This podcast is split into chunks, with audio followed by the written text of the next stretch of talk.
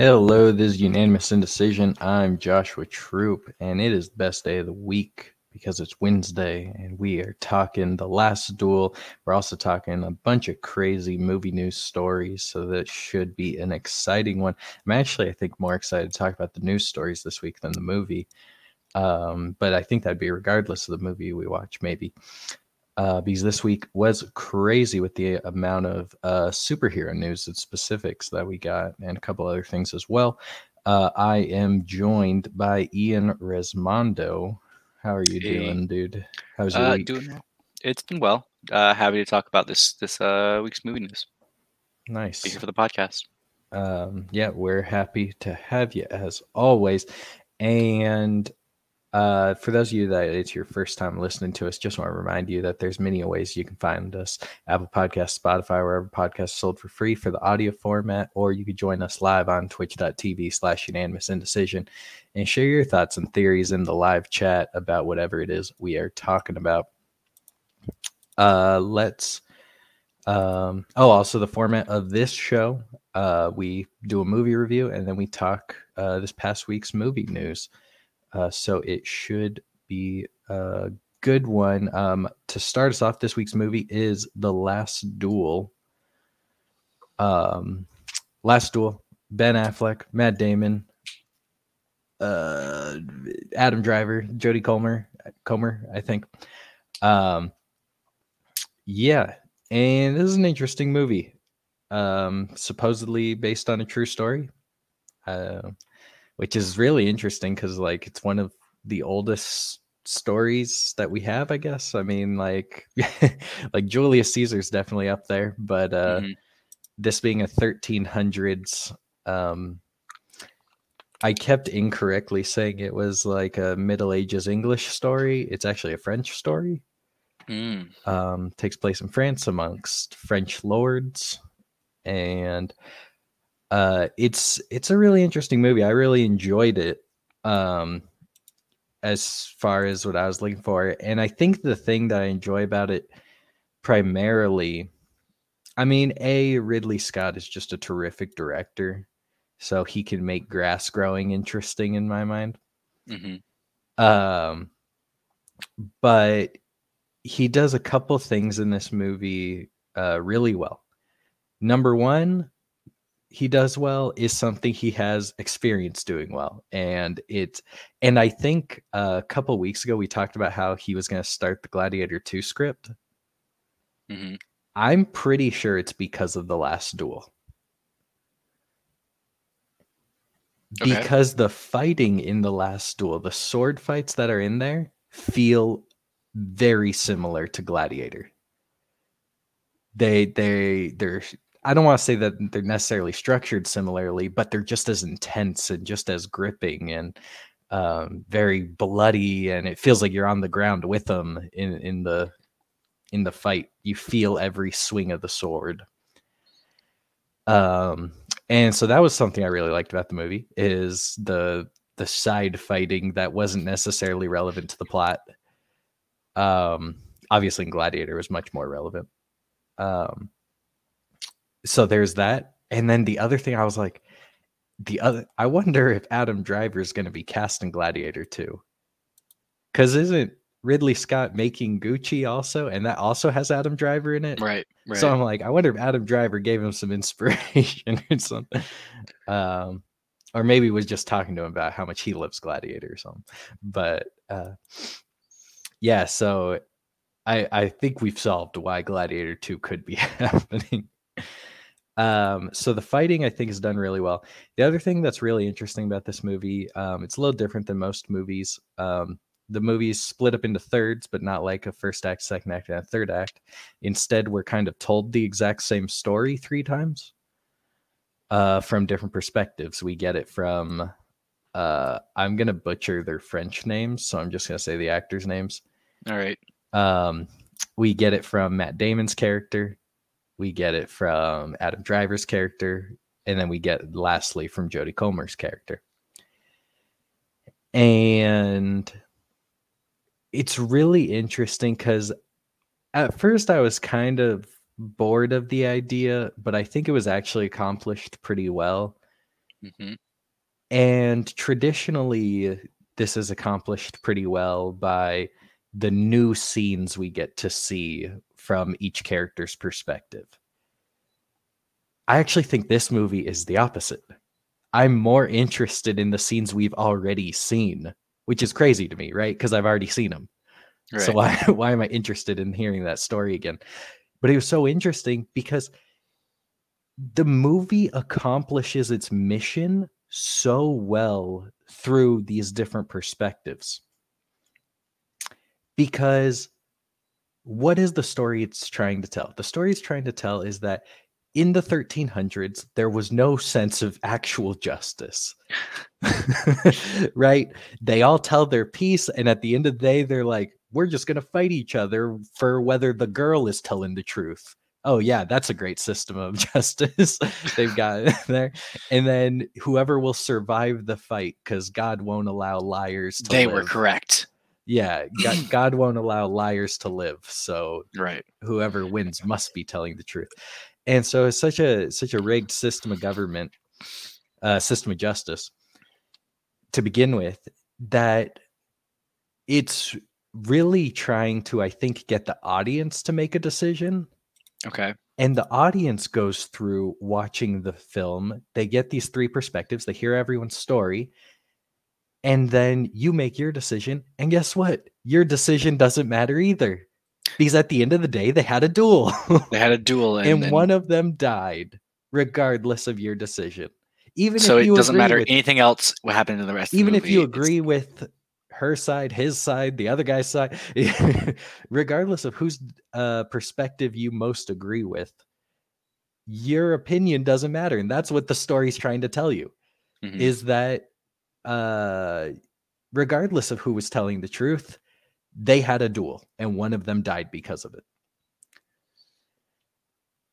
And um and it's really interesting because I think the movie actually does a tremendously good job that while it tells us these three stories, tells us these three perspectives, it's not telling three unbiased perspectives. In fact, it emphasizes that it's doing the opposite that it's telling three biased perspectives. Now, yes, it does say that uh, when it's going to the perspective of Jodie Comer's character, uh, the woman who gets taken advantage of, it does say that her story is the truth. And I mean, I haven't read the book, I don't know the history, so sure, that's the truth, I guess. But what I'm talking about specifically is there's one scene I think there's another one as well, but it was this one scene in particular that I noticed it at, um, and it kind of affected me. Okay.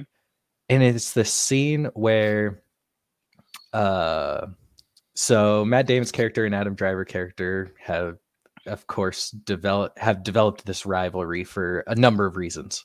Mm-hmm. They used to be friends, they've saved each other's lives, and now they've developed this rivalry. And so uh, and this is before the incident. Um, and he uh they they come to this banquet or whatever it was this celebration of one of their other friends kids being born. All right. Um and matt damon's character they they both decide hey we should just end it now. Um and so they shake hands regard each other as brothers um, and then Matt Damon's character says, and go ahead. Uh, and he tells his wife to kiss Adam Driver to show that there's no ill will between them. And we see that it is very interesting because there's two parts of this scene. Is that one right after they uh, shake hands, in each of their perspectives, uh, in Matt Damon's perspective, he said this line that was like, um, the the lord of the land should not have bickering between his uh between his squires for that just sows more seeds of chaos amongst our enemies. It is some some to the effect of that that's like we shouldn't be bickering for the sake of our lord. Mm-hmm. and in matt damon's perspective he's the one that said that. In adam driver's perspective he's the one that said that in her perspective, it's a completely different guy that says it. it's neither one of them. But then we get to the actual kiss.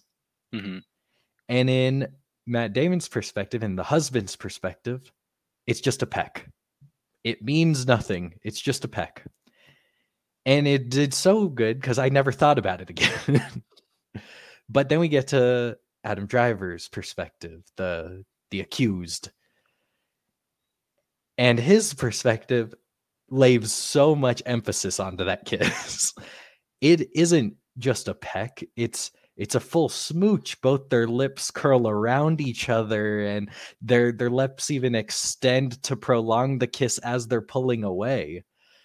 And so it's like, wow, that does seem like a lot more than what it was. And then we get to her perspective, and you see that it's actually only his side is trying to prolong the kiss and not mm. hers. And so I was just like, wow, that's so interesting because we see a variety of scenes, but I think that one scene specifically sums up the uh, everyone's headspace. That the husband was like, this came out of nowhere. He's totally blindsided by the whole uh, incident, whereas um, the accused is like, well, she led me on. uh, that she she's lying if she said she didn't want it either.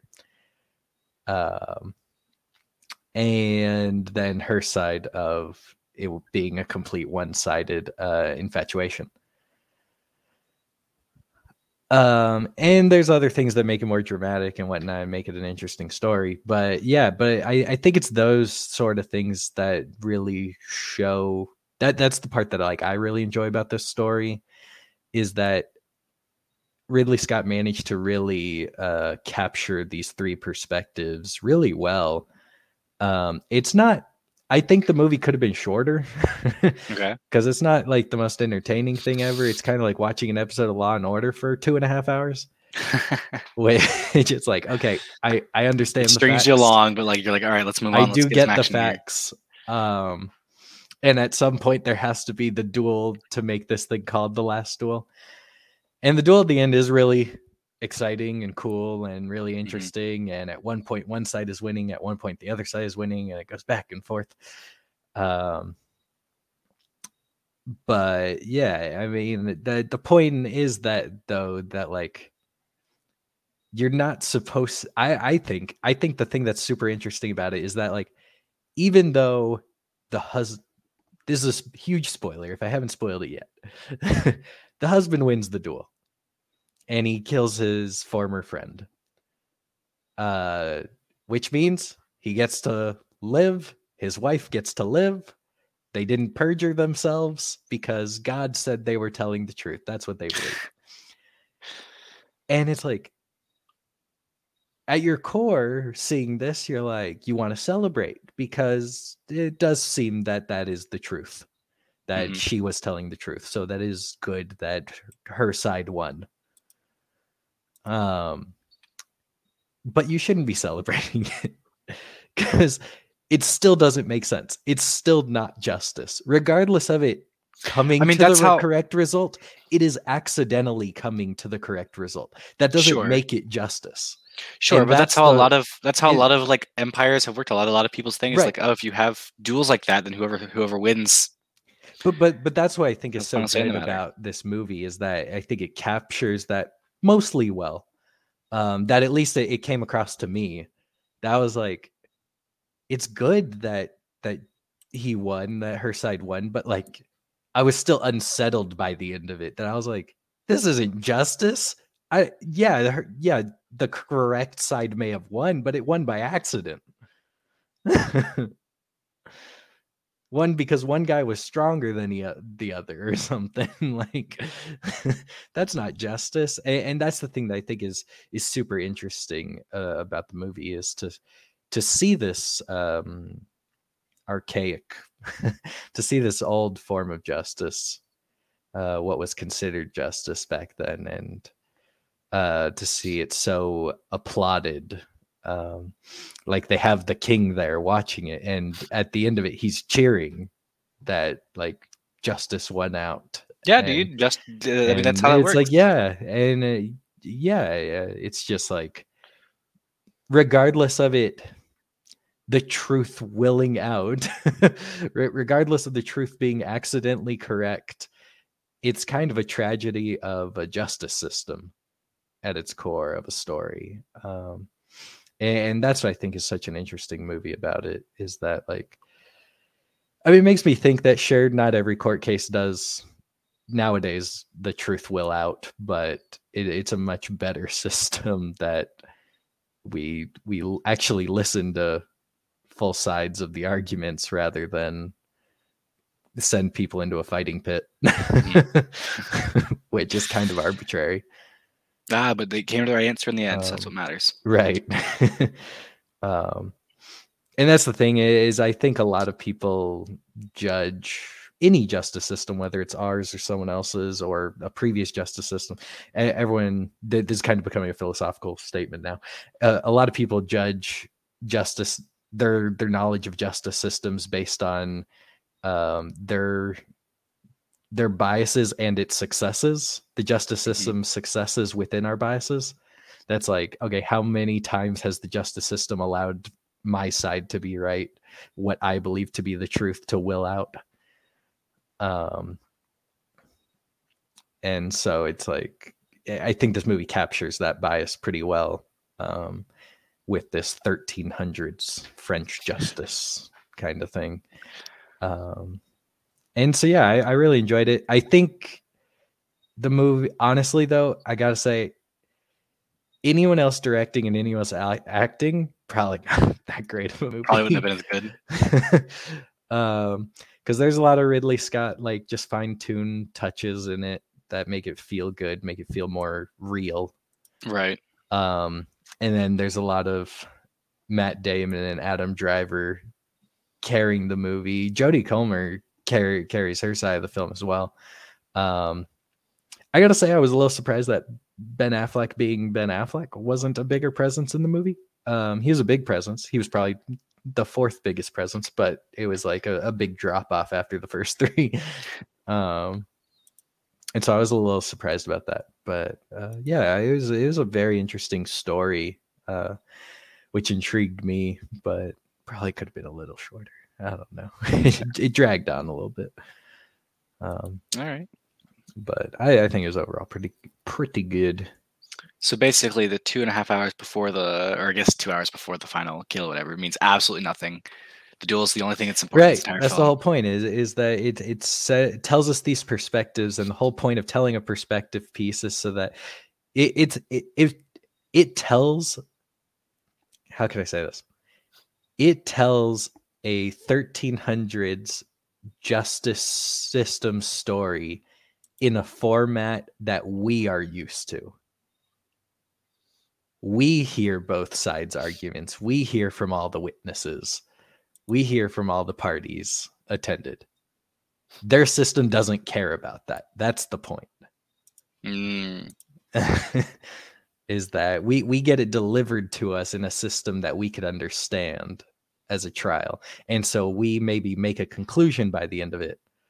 But it doesn't matter because at the end of the day, they still have to have the duel. And sure, maybe the conclusion we came to wins out, but it went out because of the duel, not because of the facts that we interpreted. Gotcha. Uh, so it, it's an interesting dichotomy to uh, indulge. Um, yeah, I don't have too much else to say about that. I mean, uh, interesting story. Uh, I think more people film. should watch it. It may it's maybe a little nuanced, but it is what it is. All right, sounds um, like a um, good. Uh, yeah. So we've got a ton of news to talk about. Uh, and before I think I, I added one or two. You you think I do. I do sometimes. uh, before we jump into the movie news, I just want to remind everyone um, to rate, review, subscribe, follow wherever you're listening Apple Podcast, Spotify, Twitch.tv slash unanimous indecision, uh, because it helps give us feedback uh, to all of you who are listening and also helps the podcast reach new ears um, and grow the community, grow the conversation. That's what it's all about to talk about these things we love to talk about movies and TV shows. And also like the Facebook page, join the Facebook group so that you get notified whenever a new episode goes up. All right, let's jump into. Um, oh, actually, before we do, one more announcement. We do two shows here, at least for one more week. uh, the Titans season finale we will be discussing Friday, 6 p.m. Eastern Time. And yeah, that'll be an exciting one. Otherwise, we do this show every Wednesday, talking about movie, talking about movie news, and that should be good. So let's get into this first article. I'm going to jump through before passing it to you since I've been talking All about right. this. True. Um, and it's not too much to say other than it's good news. Um, on Monday, we were potentially supposed to see the IATSE union uh, that is in charge of the crew of production studios. Uh, there's a high potential for them to go on strike on Monday. Um, however, they have supposedly reached a deal.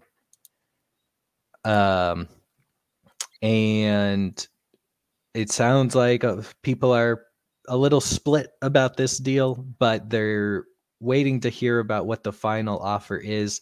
But uh, the production studios have said that an offer is is coming. They're Mhm. they are uh, indulging in the union's demands to a degree. Uh, Right, So the, we'll uh, find out what happens uh, with that. The members say it could take weeks to hear back exactly what the contents of the deal are, Yeah. and the date of ratification vote has not been set yet. So, Yeah. It's kind of just a, a way to kick the can down the road, but true. Well, hopefully uh, that all gets sorted out well, so we don't go on strike and lose out on all of our television and movie Yeah. production. Yeah. Although uh you and I had a really good conversation off uh screen that I thought was really interesting. Um we were talking about how the writers strike uh in 2008 led to uh increased reality television.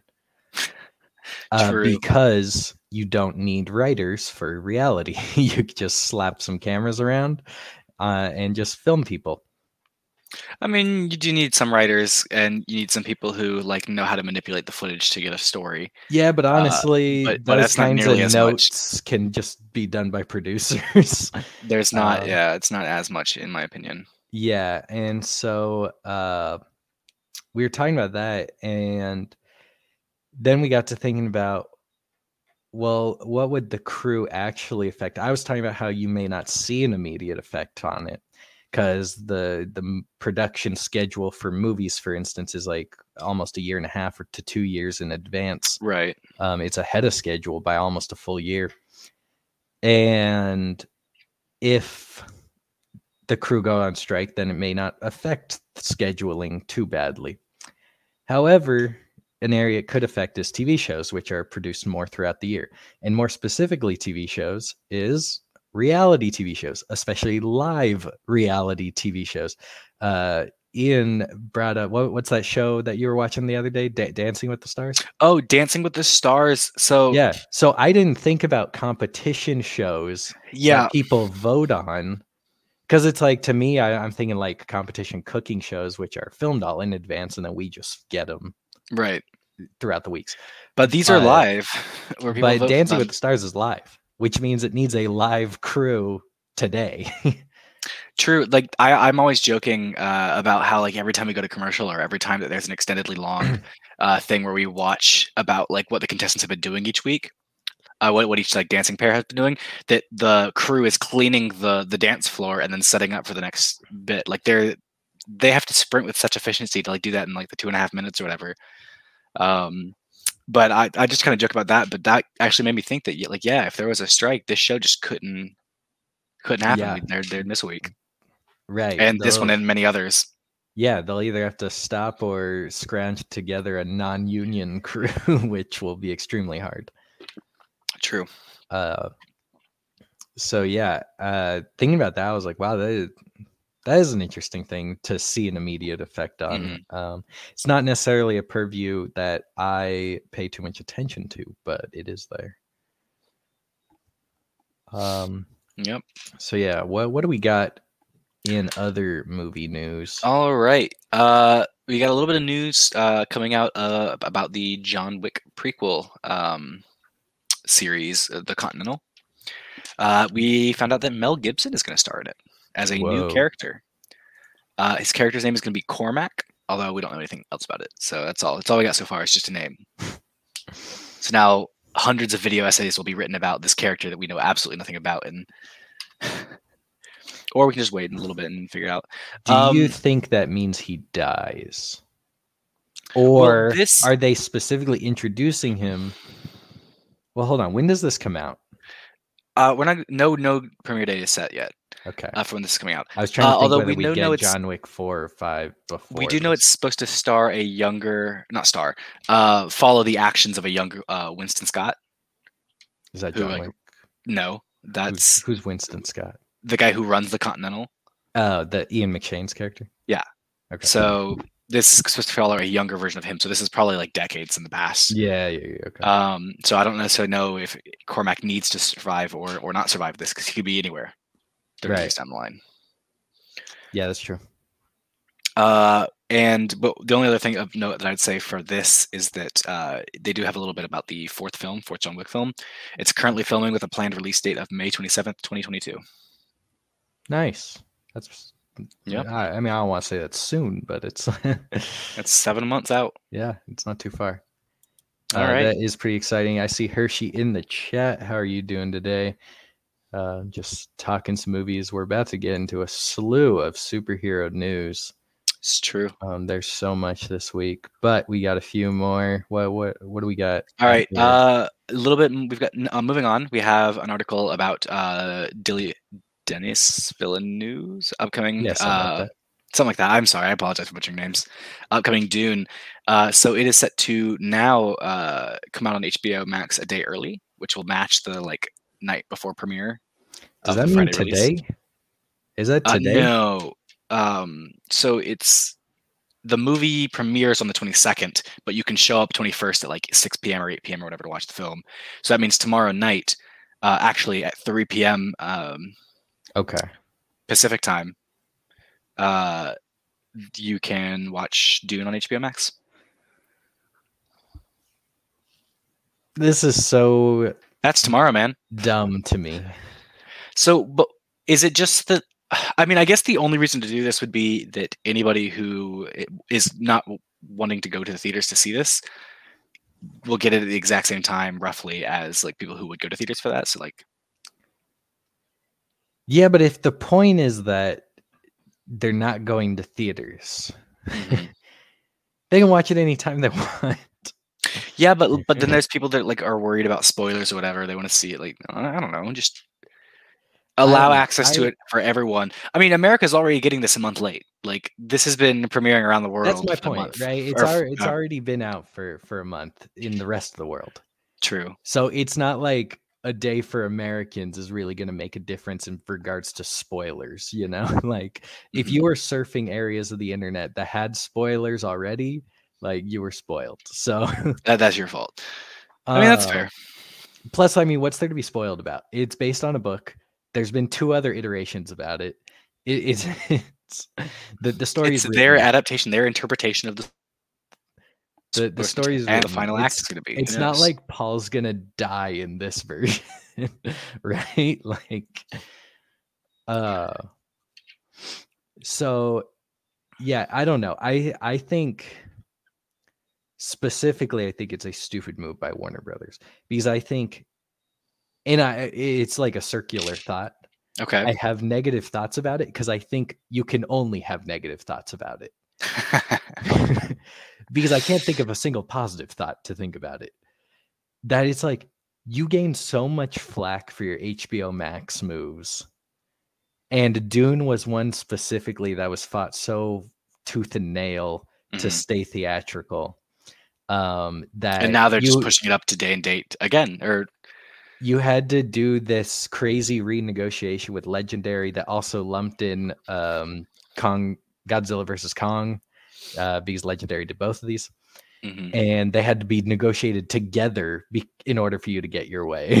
so like, th- this HBO Max uh, throat shoveling uh, has been so controversial, and then they're just like, and one more day. it's like all this is gonna look like is you just constantly poking the bear. It That does kind just- of seem you're like just that. constantly like okay we had a negotiation we created a deal and now we're adjusting it a little bit more within the confines of the deal maybe but like it's just like how, how much can we stretch it It does kind of feel like that, as well as like a, if you give a mouse a cookie. yeah yeah and they're just like constantly uh pulling on everyone's legs and and it's just like they they're in some like serious danger of pissing people off that they they really got to just like shut up for a little bit uh like Well, other- they they blamed it all on AT&T Mhm. and now they aren't owned by AT&T um, at least I don't know how when the effective date of that was. Now Mhm. they're with Discovery or whatever, or Discover.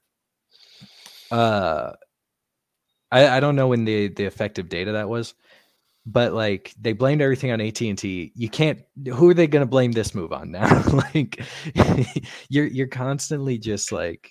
I don't know. It just just feels like you're poking and prodding and just constantly pushing people's buttons. That's like Denis Villeneuve fought so hard for this. You renegotiated so that you both would be satisfied to a certain degree, and Mhm. now you've made a change again. I'd, I'm- I'd be interested to hear his reaction to this. Even if it's Um, only a change by twelve hours or whatever it is, but the fact that it's being changed again after negotiations Yeah. are finished, after all the. I mean, that's fair. it's like Um, just don't do anything. You could have just sat on your hands and been fine. Dune could have launched, maybe was a success, maybe isn't a success. Like you, you don't gain a benefit by 12 hours. It's not like there's going to be crazy word of mouth right. with 12 hours. Give it two days and there will be crazy word of mouth. After the first weekend, there will be crazy word of mouth. But I don't know. I do not get this move. I don't understand it one bit. Well, the other thing to note is that it is going to release in China at roughly the same time as it is uh, in America. So prepare to see some serious uh, box office numbers in those two countries. Nice. Yeah. But that's uh, about it for that. We can move right along. let's do it. All right. Jack Ryan star Abbie Cornish is to return as Cathy Mueller in season four of um, its Amazon series. So she was a season one actor who's going to be brought back for season four. I haven't seen the series myself. I So I don't know if I finished season one. I watched a good bit of it. It's pretty good. It's pretty good. I just like I don't know. I got sidetracked by other things. Um, apparently the character was never written out of the show. She just disappeared and there was not a single mention of her during season two. cool. So she's coming back. I am Uh, well, realizing is- that we're not online on Twitch anymore, and I don't know what happened. You should fix that. Uh, the other thing is that um, season three, I don't think has come out yet. I think season three is like co- coming out soon, meaning she has been set up for the season after this.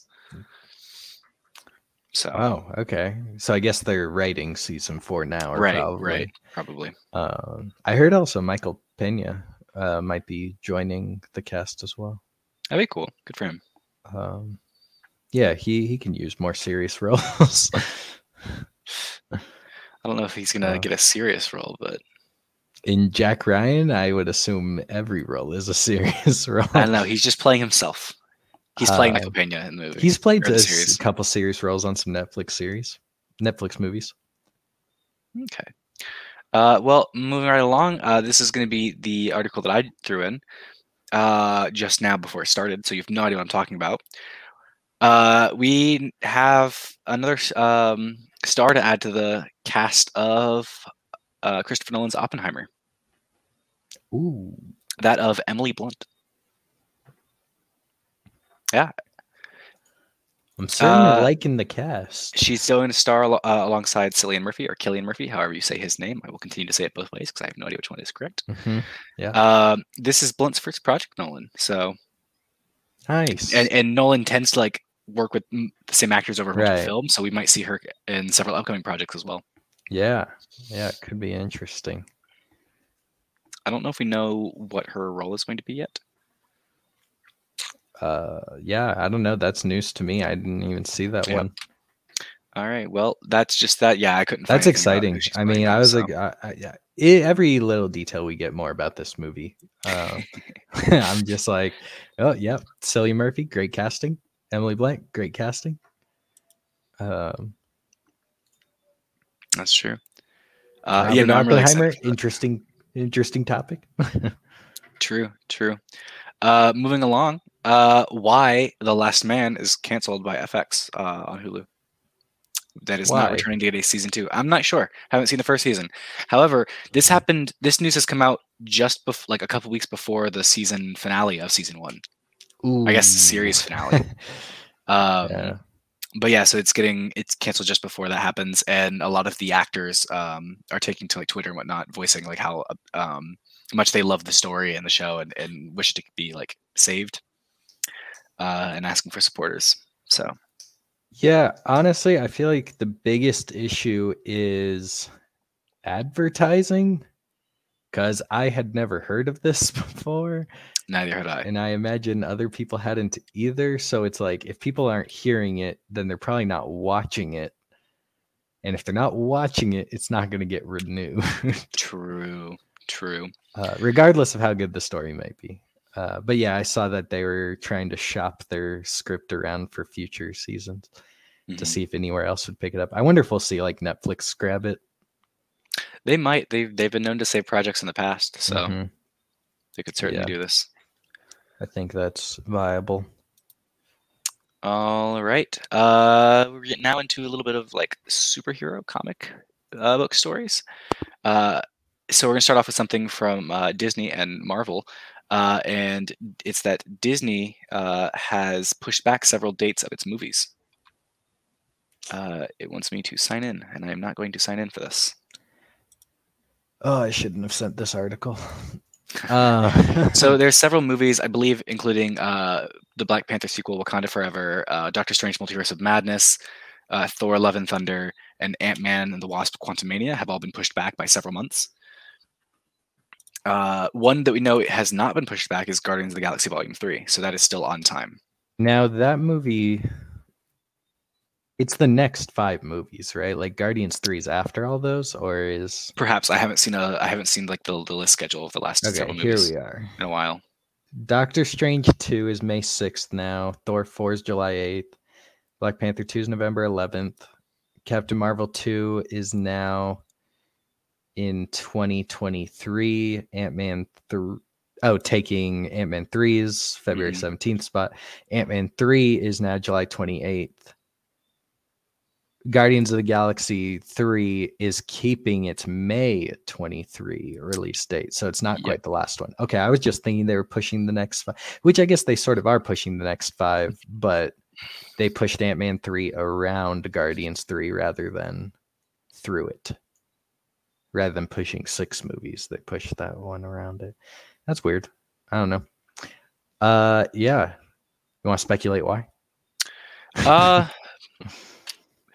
maybe it's that they're trying to make sure that the next couple uh, stories they tell won't have as many issues as the the TV shows that they've just put out.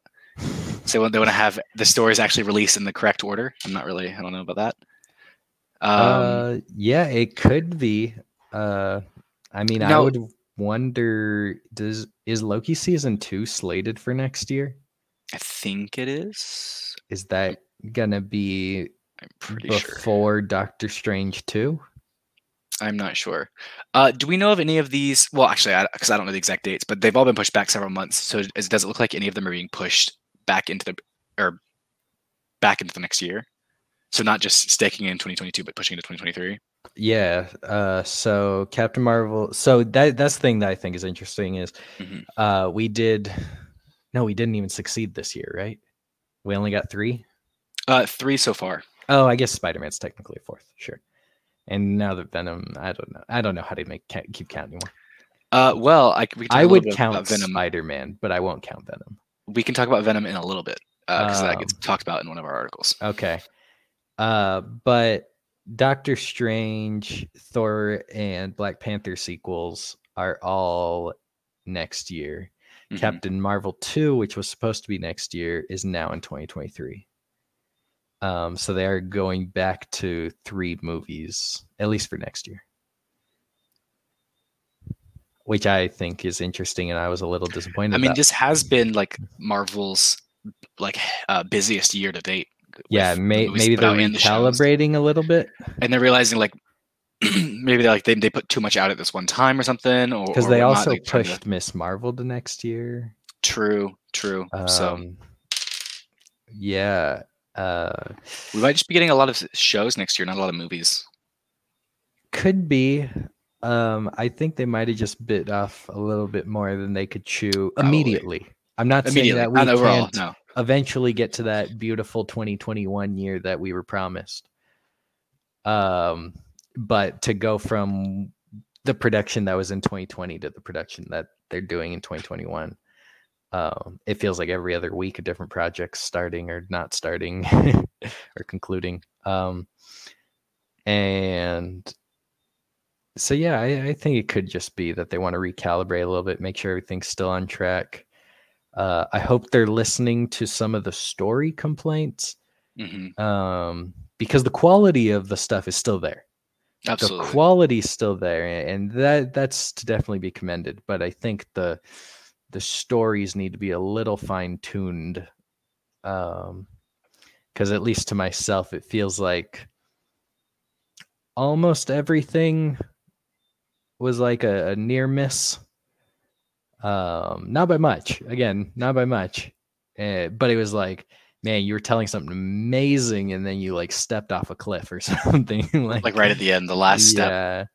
Um, a, a lot of those final episodes of the TV shows or third acts of the movies were just like a little, little sloppy, in my opinion. Well, I'm curious Um, because another movie that's been talked that's been worked on for a long time that's getting has got a lot of hype around it currently is Eternals, and I'm wondering if that's going to have a similar effect. Is that the third act is going to kind of just slightly fall by the wayside? Um, I hope not. That's but, what I would um, expect out of a movie titled Eternals. However, given that it's Chloe Zhao directing and Right. the trailers we've gotten, which just are beautiful scene pieces, That's true. Suicide Squad's trailer I'm- was fantastic. I'm not sure that Eternals will will be the same. Right? No, I hope Um, not. I, and there's been a lot of positive buzz out of it lately. Mhm. Um, a lot of interesting rumors that I don't want to talk about, dude. it's like it's kind of getting annoying again. Um, I don't, I don't absolutely hate it because I understand it, but it, is somewhat annoying. Um, What is it? We I have mean, like this is two weeks until it releases. Is it only two weeks. Okay, November fifth. you're right. It is the beginning of November. I was thinking it was a full month. No, it's like it's like a little over two weeks. Cause like they had like the red carpet premiere and like a lot of critics have seen the movie and I'm like I feel like it's like way early, but if it's only two weeks, that's not actually that bad. Mhm. Um, but yeah, I- I've just been feeling that a little bit a lot lately because like James Bond got released internationally a month early, Dune got released internationally a month early, and I'm just sitting here like these are a lot of movies I want to see, and everybody's James talking Bond about still it hasn't- me. James Bond still hasn't aired in part of the world. Yeah, see that Weird. sucks. Like that sucks for those people, man. Right, right.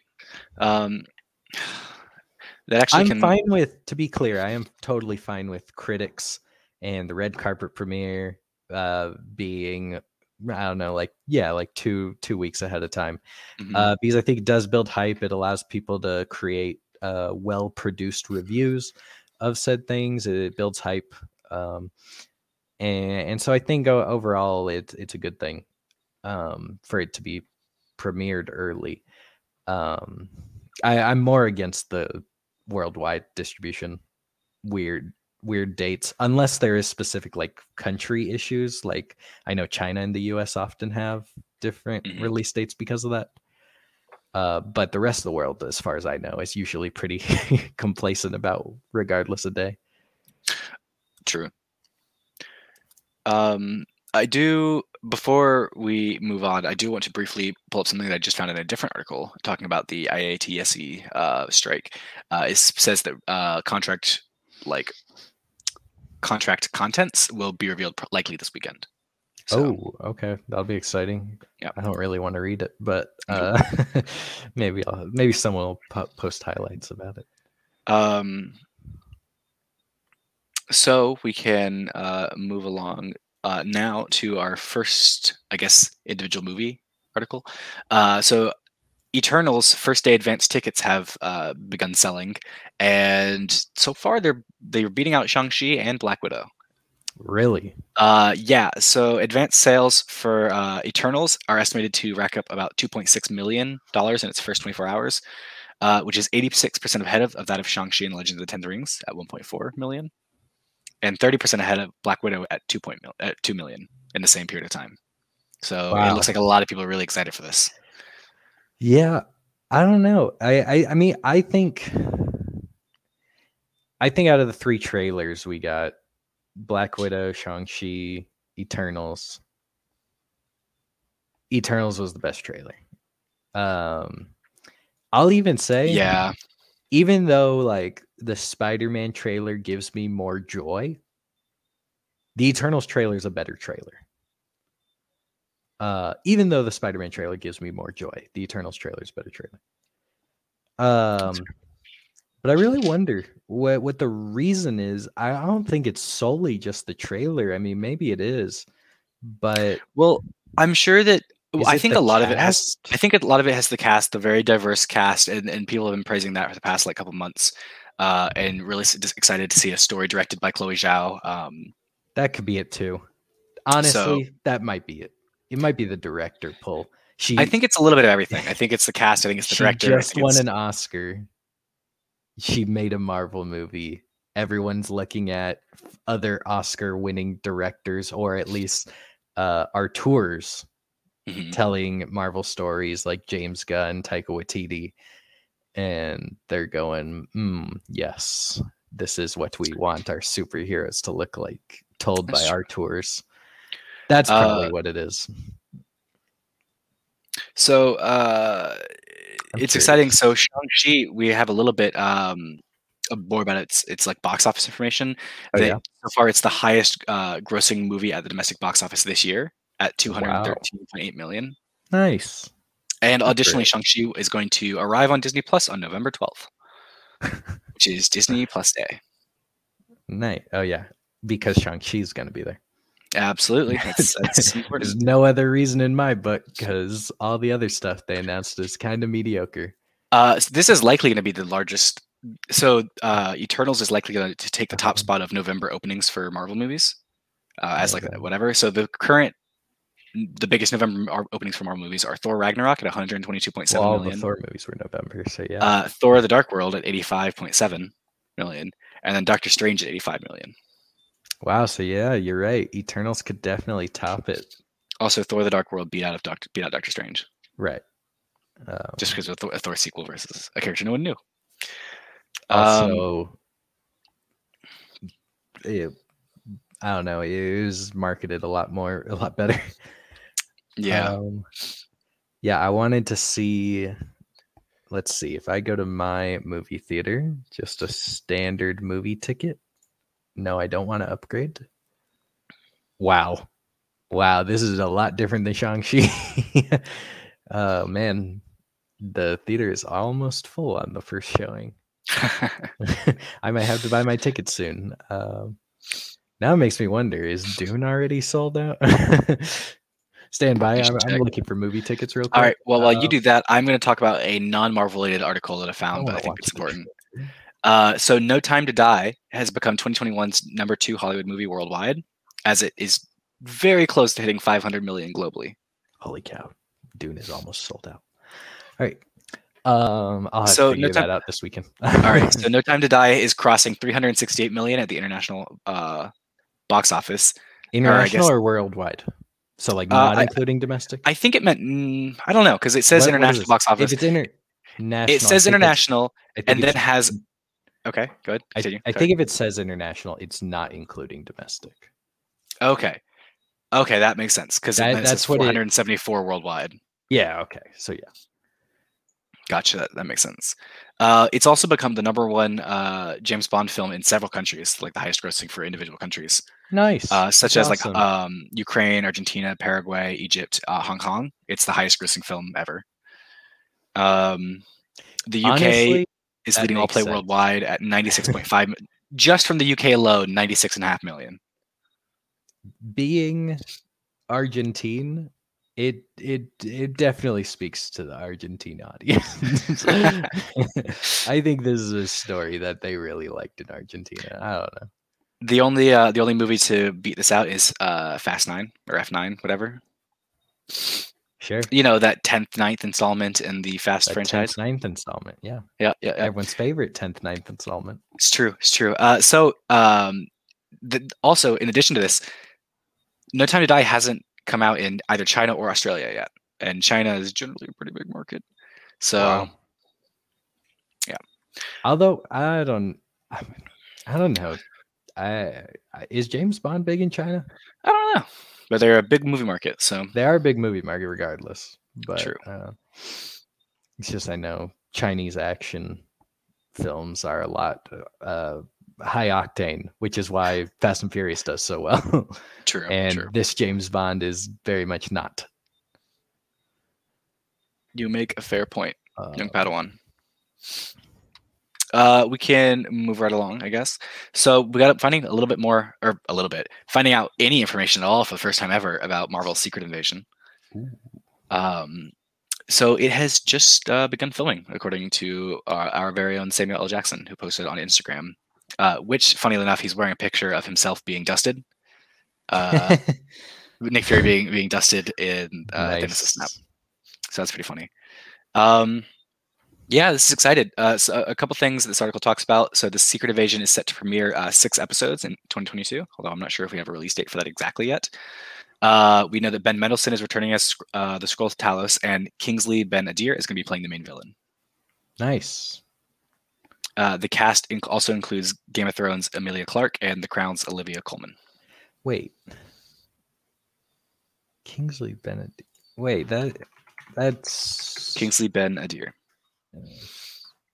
I Who is he? thought- Tell us.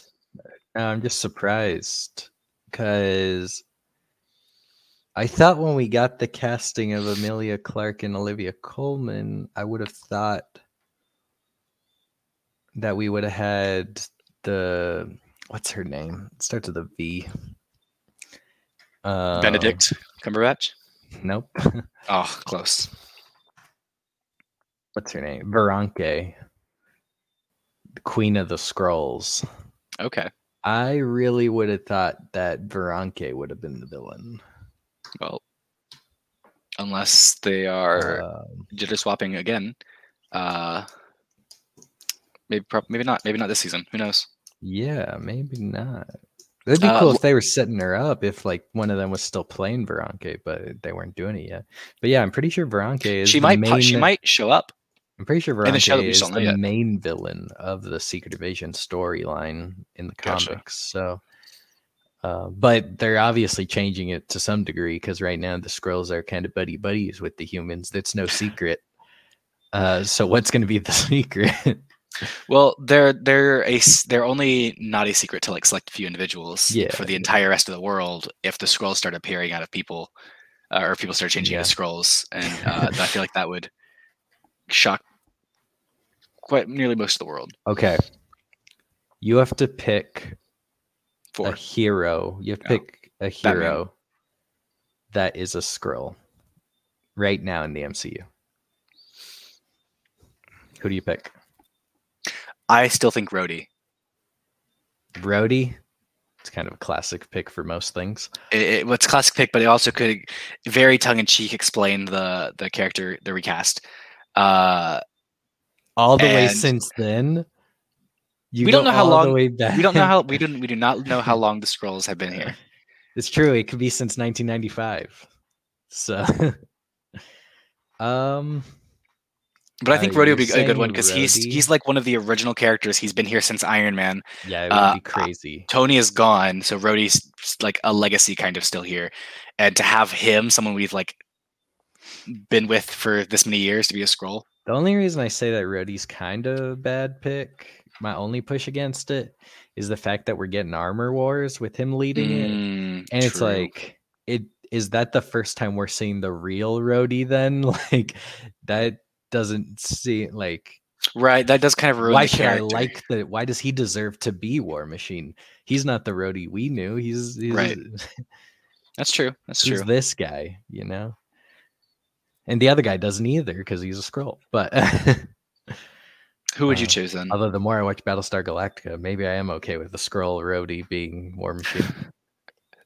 Depends on where their loyalties lie after their reveal comes out. That's true. That's true. Um, I'd say let it happen. but I had a pick and then I just lost it. Uh, Morgan Yel- Stark. Yelena would be funny, but uh, Yelena. It's not my actual pick because like everyone so quickly fell in love with her. Uh, Hawkeye. Ooh, that would hurt. Also, we are getting a TV show with him where he's passing on the torch, so I don't think that would be a good idea. That's why though.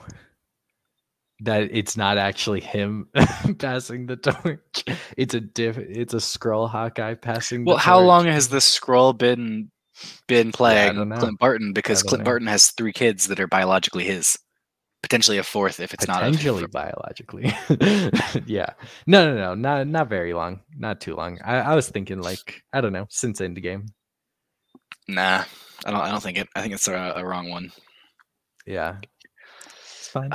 I don't know. Uh, I, I just just think like like that that adds like a lot of drama for later for a Hawkeye story because it's like Hawkeye is then like that wasn't me who gave you the mantle, Jane Foster. Jane Foster. That's why we haven't seen her in so long. but now she, it, it's kind of hard for it to be. I mean, I don't know. I don't know how Skrull powers work. I don't understand. them. Yeah, I'm not really sure. Um, but like, isn't it kind of hard for like a, A Skrull to be level worthy? character? A Skrull to be worthy. What are you trying to A say, Josh? I okay, not not a Skrull to be worthy, but a Skrull who is actively deceiving people to be worthy. It depends what their mean, what their reasons for doing so are. To I think if I think if if, if this Skrull's d- reason of deceiving people was because if she was found out or he was found out that like yeah, that he would be like burned or something or killed, then might be a good reason. I don't know. Um, it'd we be do hard to actually do the have- cancer arc though with Skrull. uh, that's fair. Skrull That's fair. So maybe Thor. not. Maybe not Jane. Um, Deadpool. Deadpool being a scroll. uh, probably not. that's that's Uh, kind of a hard one. You know, it'd be really funny though, because like this, there was there was talk about this when like the snap came because the snap took out half the heroes, but that that really shouldn't have happened considering like superheroes in the MCU are such a small population that honestly, if none of them had been touched, it would have still been fine because like half the Earth could have been taken I think anyway. though, I I think though that argument doesn't actually hold weight because, uh, like you're saying, it's such a small population that I could see them. All of them could be taken. I could I could see none of them being touched, all of them being touched, or Sure. like we saw. half. It, it, it was sure. actually more than half, though. It was more than half, okay. and it, it's completely random. So like. The idea I- that you flip a coin for every character and out for 10 out of 16 i don't know what the numbers actually are but um 10 out of 16 land on heads that's kind of possible to me i don't see that as an impossibility I'm bringing this up because uh, it's just the idea of like sometimes the odds necessarily aren't in our favor, or whatever. or, Like there's like a, a misproportionate amount uh, of like a misproportionate amount of heroes are taken compared to the rest of the humans, whatever. Whatever. But a, a similar thing would be really funny if we see Deadpool for the first time and like he has all this. Well, no, he has all these friends around him, and and like at one point, just all of them revealed their Skrulls. Literally everyone that he talks to, like all like ten or twelve people that he knows, are all Skrulls. That would be pretty good that everyone who's like can vouch for him is a every single person who's on his side, every single person that has, has done him a good service, whatever, is all a Skrull. that would be pretty And just have that good. misproportionate amount. Now, sure, there would be some other heroes in the like in the normal MCU, whatever, but like it'd be really funny, or just like a one-off gag that every single person Deadpool cares about is a Skrull. yeah yeah that would be pretty good uh, Um, getting back to this I do just think though that a s not a significant, but a, a, Mhm. a, a tangible number of our heroes have to be Skrulls. I think order, it doesn't. It doesn't matter. to tell the secret invasion storyline because otherwise It doesn't matter otherwise. If it's not just really one or two, then yeah. right. Like I think it needs to be, I don't know, four or five. the I think what's going to end up happening Minimum. is it's going to be a couple like that, and either they have been a Skrull for a long time and they will continue to likely continue to exist after this, just so that the characters can be used again. Otherwise, Yeah. like I don't, I don't think a bunch of um, actors' contracts are running out. Right. Um, the other thing is they've been a Skrull for like the past year and just somewhere in like a house or like basically um they're tied up. they're just tied up very yeah. very mad eye moody in in harry potter 4 Yeah. um Which other than that, I don't like the actual secret invasion storyline is. Most of them are just captured. all right well then there we go um, except for one who I think actually died. Um, Yeah. I don't remember, but uh, yeah, a significant number of them have to be have to be Skrulls, and it can't just be new ones that were just getting introduced. Like it can't true just it can't just be John Walker, Yelena, Miss America we're getting introduced to. It can't just be She Hulk, um, Photon. it has to be it has to be Miss ones that we have like- known and cared about for years It has to be someone who. It's kind of hard because so many have been retired, uh, removed. Like we we're losing. Uh, and then there's some that it just can't be like like the guardians so we, we know it's not going to be the the guardians um because they're not human um I'm totally okay with it being a guardian. If the guardians are part of the story, I'm totally okay with it. being sure but the guardians also haven't interacted with the earthen heroes that often Yeah, but that's fine. Uh, as long as like if you told me like and the, so we're saying the Skrulls are going and taking over their races or just those individuals the or- Skrulls are an intergalactic community. Uh-huh, uh-huh. so why does it matter to us really if it's not taking over the earth heroes that we're we're expecting from the story well, I mean, i care about the Guardians of the Galaxy regardless of them defending Earth or not.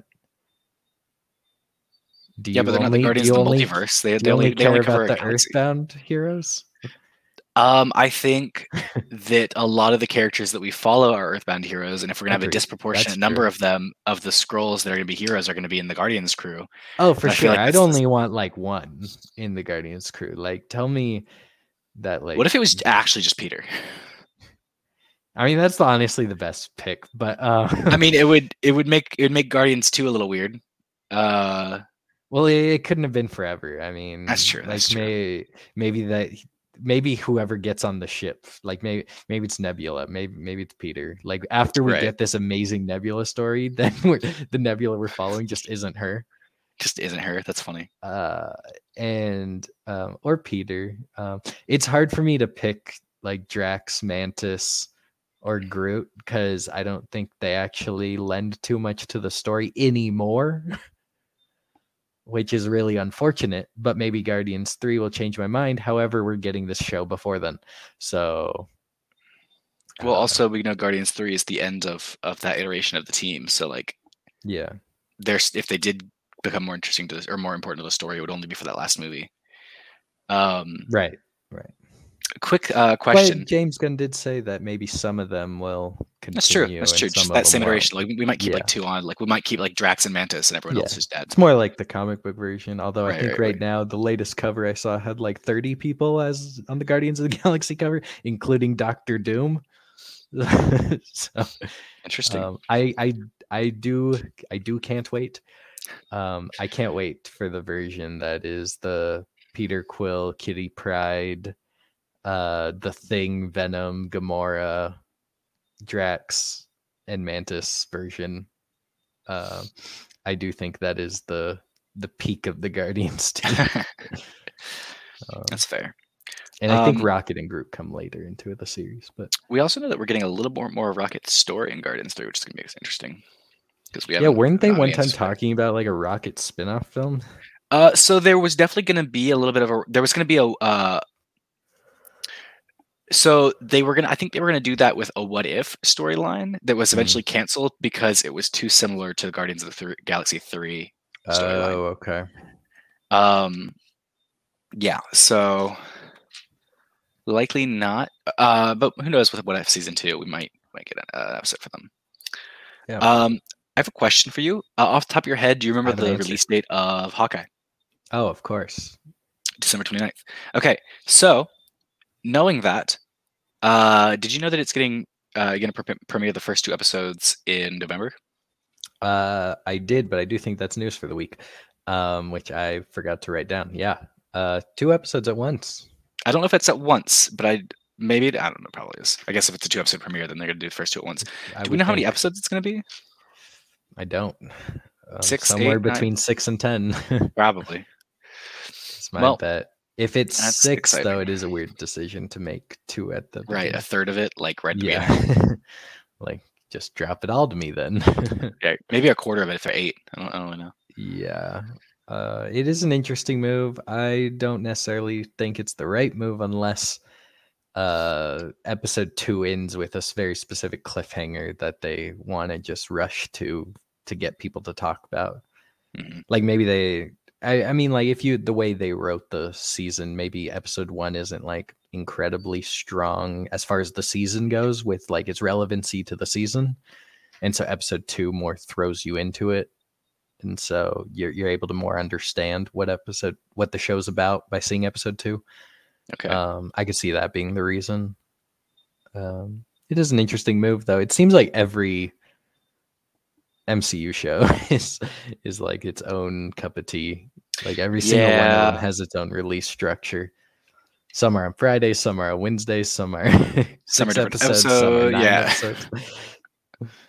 yeah every, every single one of them Well, I mean, then they have the liberty to do that. We've talked about the pros and cons of the studio owning their own like TV shows and whatnot, Yeah. and releasing them as they are as one. So and definitely one of tailoring the- it to the specific story could be uh useful useful I think it is. I think in the end, yeah, I think it in the in the end it is a positive that they're able to do this because if the story is just not there, or they want to tell a more like succinct story than like a normal twelve story, twelve episode or twenty two episode, whatever, then they can choose as many as they want. If they wanted to do like a six episode or a five episode, even if that's what their story is, if that if they're able to like efficiently and tell enough of it and tell a, a solid story in five episodes, then then they can do that. They don't have to, right or you can be like uh, Star Wars Visions to do nine. Yep, definitely. It's true. Yeah, it it is nice. Yeah. Uh, I might just skip the next article, considering we've already dist- we've already like said every little bit about it uh, over the course of the past couple Have we? minutes. Yeah, I'll, I'll I'll talk about it and I'll I'll repeat some stuff. But um, so Chris Pratt is on the set for Guardians of the Galaxy Volume Three uh, to start shooting, Mm. although they have not started shooting yet. I- I think they're like delaying that a couple days. Uh, but that does not mean that they are delayed uh, delaying the movie at all. Again, it's still on its release date of May fifth, twenty twenty three. Yeah, it's so far out. Yeah. Um, anything important on this? James Gunn will be working on his next DC project by the time this movie comes out. True. His next Yeah, that's, two uh, DC. that's about it. Again, yeah, the recently Will Poulter was cast as Adam Warlock. Uh, Rocket's backstory is going to be a big part of, of this film. yeah. And uh, that apparently a what if storyline was rejected because it was too similar to the real plot. Oh, okay. So, there we go. So that's that. Uh, moving on to something we haven't talked about so far. Uh, we're in some news about uh, the Spider-Man No Way Home movie, uh, and that uh, actor Tom Holland has said that shooting this really felt like it was the end of the franchise, which is kind of sad. Um, Yeah. and that he and uh, co-stars um, Zendaya and I can't think of what Jacob's name is. Ba- Babylon. Uh, Jacob Batalon, yeah. Um, that like their last scene together, they all got really emotional because they were like they've been friends for the past five years since they Right. began working on these, and like they're not sure if they're ever going to see each other like on this set again, kind of thing, or for another Marvel movie. Um, so it was a little bit sad for them. Um, and additionally, Tom notes that this his contract runs out with this movie, meaning Wow. that if he he like he said that he's I would absolutely love to come back if he was offered uh, the position, but that like this is his last uh, Marvel film. Well, it's that time of year where we have to talk about Spider-Man's future. we got to do it at least once a year. Um, I have very specific thoughts about this news um, that kind of take me in two different directions. All right. Um, Number one, if his contract's running out, let, let's talk about things we know for sure. Okay, his contract's running out after this film. For sure. Okay, sure. His contract's running out. We know that Jon Watts is not directing another Spider-Man movie. He's directing the Fantastic Four. Um, other things we know is that Venom's in credit scene uh, potentially ties into Spider-Man in some way, Uh, shape, or form. There's some talk about that in our next article. Yeah, I saw that too. Um, and uh, let's actually just bring up that article now because Okay, I can do that. want to talk about that as part of this. Uh, so giving a brief uh, So we'll, we'll come back to Spider-Man just so- Yeah. Uh, Kevin Feige is talking a bit about uh, his ambition for the Eternals movie and uh, ben- and about the surprise and credit scene in Venom yeah, or mid credit scene, I guess. yeah, Um, so he's uh, Kevin Feige has, has said that this story of Eternals, Eternals, this movie, is just a love letter to uh, Jack Kirby because these are the characters that he brought out to life in the '70s, and he never got to see like them come to Yeah. life. Uh, and so, I don't know. It's really nice that they're like practically dedicating this movie to him. I do. I do think that that's uh, wonderful. Um, me being someone that doesn't necessarily like certain things that Jack Kirby added to the superhero world, uh, namely the Eternals and the New Gods, and which are kind of the same thing. But uh, there's an interesting thing that I think was kind of touching um, that at the Eternals premiere, um, Deadpool creator Rob Liefeld walked the red carpet with a copy of Eternals number one that he'd bought at his local store as a kid, wow, that's just cool. in in like in the legacy for Kirby. That That's is really cool. Um, it's cool that he was also invited to the premiere. True. um, being that True. he hasn't been fully uh, brought in. I mean, like, yeah, he's writing, but right, but that's not the same as uh, like nothing has been a- actualized. True. Um, so, in addition to his talk about uh, Eternals, uh, Feige talked a little bit about what everyone wants to talk about the mid-credit scene from Venom, Let There Be Right. Carnage, which was the shift and then the J. Jonah Jameson on screen. Right. Uh, and he, we have a quote here from Feige, which is about as official as it gets.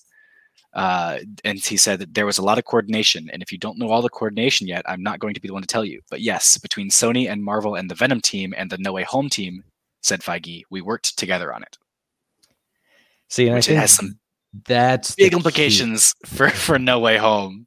He didn't say Spider-Man team. He said didn't. No Way Home team, He does say No Way Home which team. goes back to what I was predicting with the Venom in credit scene. That I was like, this is definitely a No Way Home thing. Like, Yeah, it's, you it's were- a you were like if it's not. Right. but it also calls back to uh, something I forgot about, but I, when I was looking into the mid credit scene more. Do you remember the Venom one in credit scene Yes. when it says "Meanwhile in another universe" and then it's the uh, Into the Spider Verse trailer or something? Yes. Um, yeah. So they kind of did it before with something, and this was just a little bit more direct of a connection. And so it all kind of brings me with this talk. Do I think that we'll never see Tom Holland Spider Man again? Zero th- chance. No, I think we will. I think he's going to be working for Sony. I think he's going to be brought into their Venomverse. Uh, and I know we know that Venom is now connected and whatnot, but like, but Sony is still going to be producing those movies, and Sony is a different company than Marvel. And so, if his Yeah. contract right now with Marvel is done, Sony might take him on uh, and appear in those movies, yeah, and it makes which would you allow them to like have sorry, which would allow the movie not to like actually work. say that one more time. uh, which would allow their Kraven movie to actually work. True. um, but yeah, I don't know. I think there is a possibility, and maybe I'm being too hopeful and too optimistic, of uh, Tom Holland Spider Man in the MCU. And even the Venomverse somewhat in the MCU hmm but there are a lot of things because on one hand i look at a lot of the things that are said and i go oh look kevin feige was very involved in the the Venom teaser. Why would he need to be that involved with a Spider-Man going away movie? You know, like who cares? They're throwing Venom in it. Like, yeah, they're using Doctor Strange to send him into his own universe, but he's the medium to send Spidey right. into his own hole. Why why does he need to be involved with how Venom preludes it?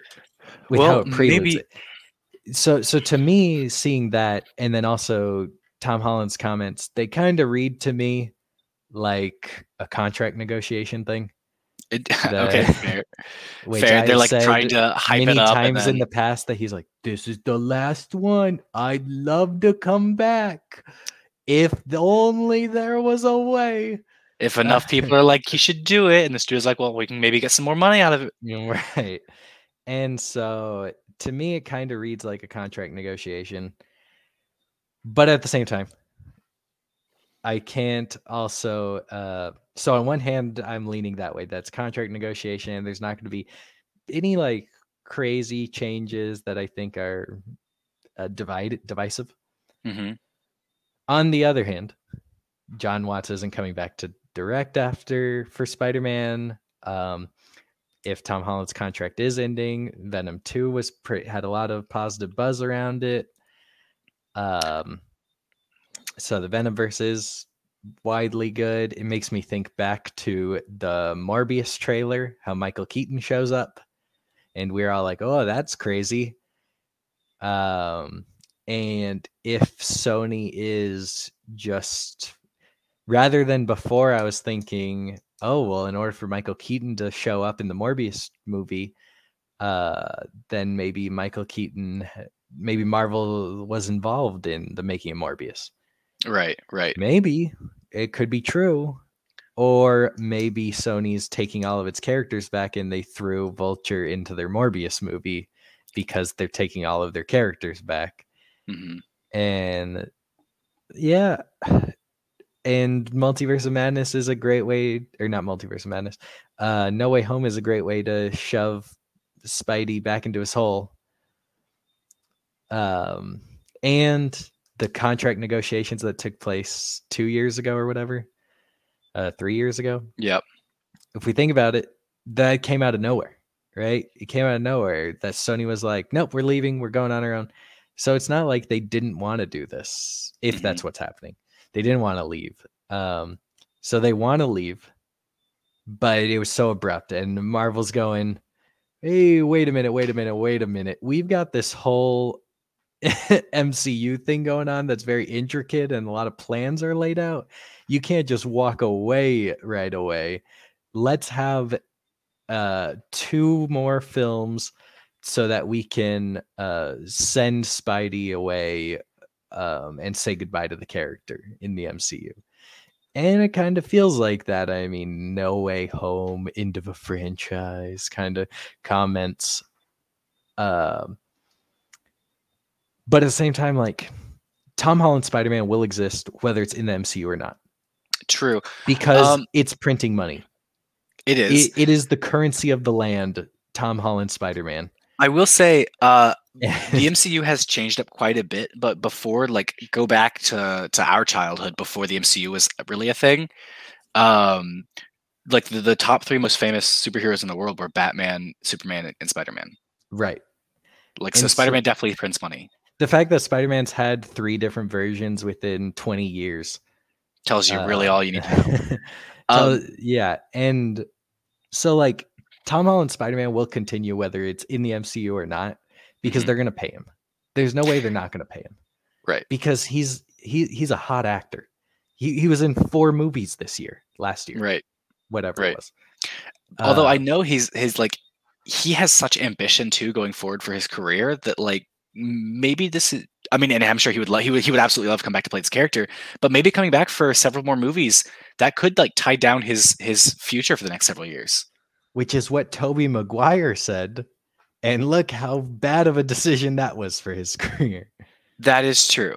But Tobey Maguire also stepped out of acting altogether, and I don't think Tom Holland is going to be yeah. doing that anytime soon. And I don't think that Spider Man is restricting Tom Holland any. He was in Cherry, he was in Devil All the Time, he was in uh Chaos but I know he also wants to direct. for sure, for sure. And He also directs, and he also wants to be James Bond. So yeah, he's not going to be the next James Bond. I'll No, tell no, you he's- he's- that. got a couple years. um, True. uh, I do think so. There is a quote of he his could from be James. Bond in twenty years. True. Uh, there is a quote from this article of his that I think is important. yeah, And it's specifically, uh, so we were all treating No Way Home as the end of a franchise, let's say. I think if we were lucky enough to dive into these characters again, you'd be seeing a very different version. It would no longer be the Homecoming trilogy. We would give it some time and try to build something different and tonally change the films. Whether that happens or not, I don't know. But we were definitely treating No Way Home like it was coming to an end, and it felt like that. see, and that stuff sounds more the Sony route. That they would change the tone a little bit, right but- and and like they would no longer be the characters that like were they're used to they'd be taken over i mean who knows maybe the only way to like make peter's dream come true everyone forget who he is is that he has to leave this universe who knows yeah, and take all his family and friends with him. right right who knows Yeah. come on Aunt, come on aunt may we're gonna go open up a feast oh that's probably gonna be in this right. movie so yeah. Yeah. I don't know. I. Why can't we have nice things, man?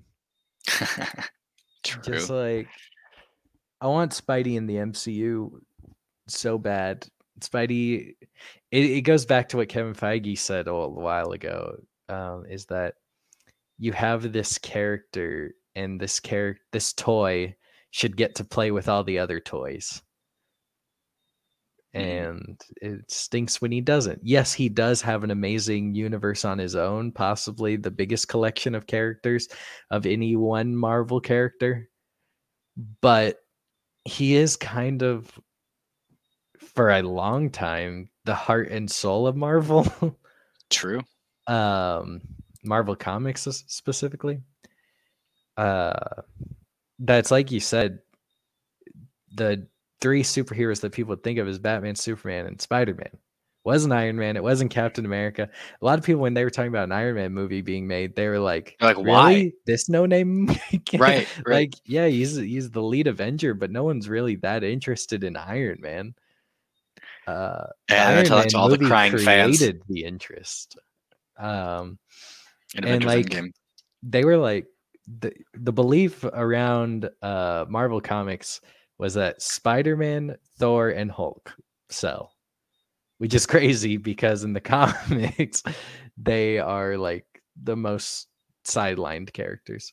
Um no, well not Si- Spider-Man, not Spider Man, But Mhm. um those characters sell and the the perception of Iron Man, Captain America, Ant Man, like, and so like it's really crazy. But yeah, it, it'll be really unfortunate if Spider Man leaves the MCU. I'll be greatly disappointed. Um, it's true but it's not to say that he can't come back. Uh, uh, and once we have multiverse, I mean, hey, hey, if this is the route they take to uh to do the, it's not really the ultimate universe, but if they don't, if the MCU is looking at it, they're like, well, we don't necessarily, we want to build to this multiversal cataclysm event but we don't really want to spend time developing a whole nother universe. Hey, wouldn't it be great just to have an all out war with the Sony's universe? And then it can literally just be the MCU versus the Spider Verse. And there you go. You got a great collection of characters on both sides. Sure, yeah people are gonna want to Just... unfortunately, you don't get any of the mirror matches, hmm uh, which is some of the fun of the event. But uh, but you still get well developed universes separate from your own kind of um, to have them duke it out at the en- end of the hour. Mhm. You know, I, I don't know. I, I I- again, maybe that's just me being more optimistic that they'll again keep talking. Um, I think Tom Holland will still be Spider Man. There will be a fourth Spider Man movie. It they may not call it Spider Man Four. They may not call it whatever, but there will be a Tom Holland Spider Man movie. I don't know by twenty twenty five. hopefully That's like four years, three and a half years. Within five years, there will be another Spider-Man movie with Tom Holland in it. There's just so many stories that they want to tell that like Mhm. they have to dedicate like mm, Even- time to these. Uh, and it may not. Let, let me rephrase that because it may not be a Spider-Man movie right away. Maybe he'll be show up in the Kraven movie. It'll be the Kraven movie, Yeah. but he's in it. That'd be cool. Um, and so like he'll be very present in Sony's Venomverse, hmm I think, at least. Um and that'll be regardless of whether the Venomverse is part of the MCU or not. What do you mean? I hope if? it becomes part of the MCU. What do you mean if? Yeah. Because it's like it'd be cool if Morbius and Blade could interact. It'd be cool if I don't know. I think I think Blade would probably try and kill Morbius. Uh, if I had a guess, You'd think I would think. you'd be right.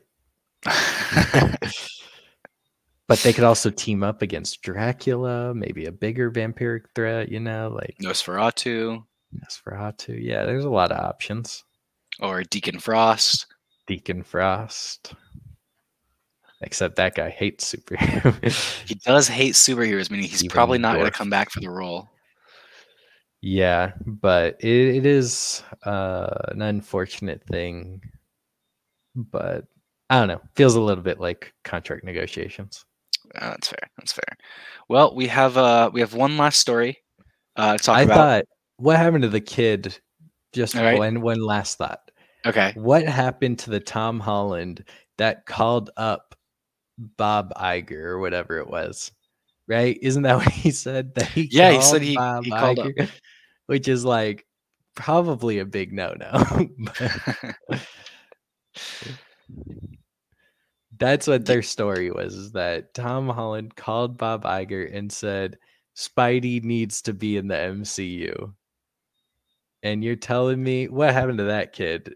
Did they just shut him up there like, hey, he'll be in the MCU for two more movies, slap his butt and move out the door? Dude, I have seen recently um, his audition tapes. His first time, like he was auditioning with uh, alongside Robert Downey Jr. as Peter Parker, and I am so glad that they went with a Tom that doesn't have the curly hair that, or they went with a Peter that doesn't have the curly hair that Tom had then, oh, really? because it, it's it's very curly.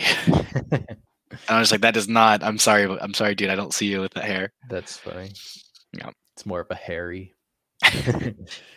Yeah. Yeah. Um. Well, I we can move on to our, our last little bit of thing, which is actually quite a few things. Uh, DC fandom was this week. It was. Uh, and boy, did we get some some stuff. I think the execution was probably a little bit not as great as last year's. It was Um, a lot. A lot not as great A lot not as great as last year's. It Okay, was- okay. Uncomfortable to watch. Uh, eh, yeah. Uh, I did I did mute a little bit of it because I was like, I can't. I don't, don't want to do this anymore. Um, but we also got a lot of trailers. we got a Uh, lot of teasers. I don't know if we got a lot of trailers. Okay, fine, fine. We got a Uh, trailer, the Batman. Yeah. The Batman trailer, yeah, we can start there. That one was good. I enjoyed it. We got to see Cat, what Catwoman, uh, Alfred, uh, a little bit more of Penguin. We got to see a Uh, little bit more Riddler. about all the characters. That's true. That's true. This uh, is and- this is like the character trailer. Before it was just like Batman's back, and now it's like characters. They're actually people. Right, right, right. uh, Oh, it looks good. yeah, it looks really fun. I'm super stoked for it.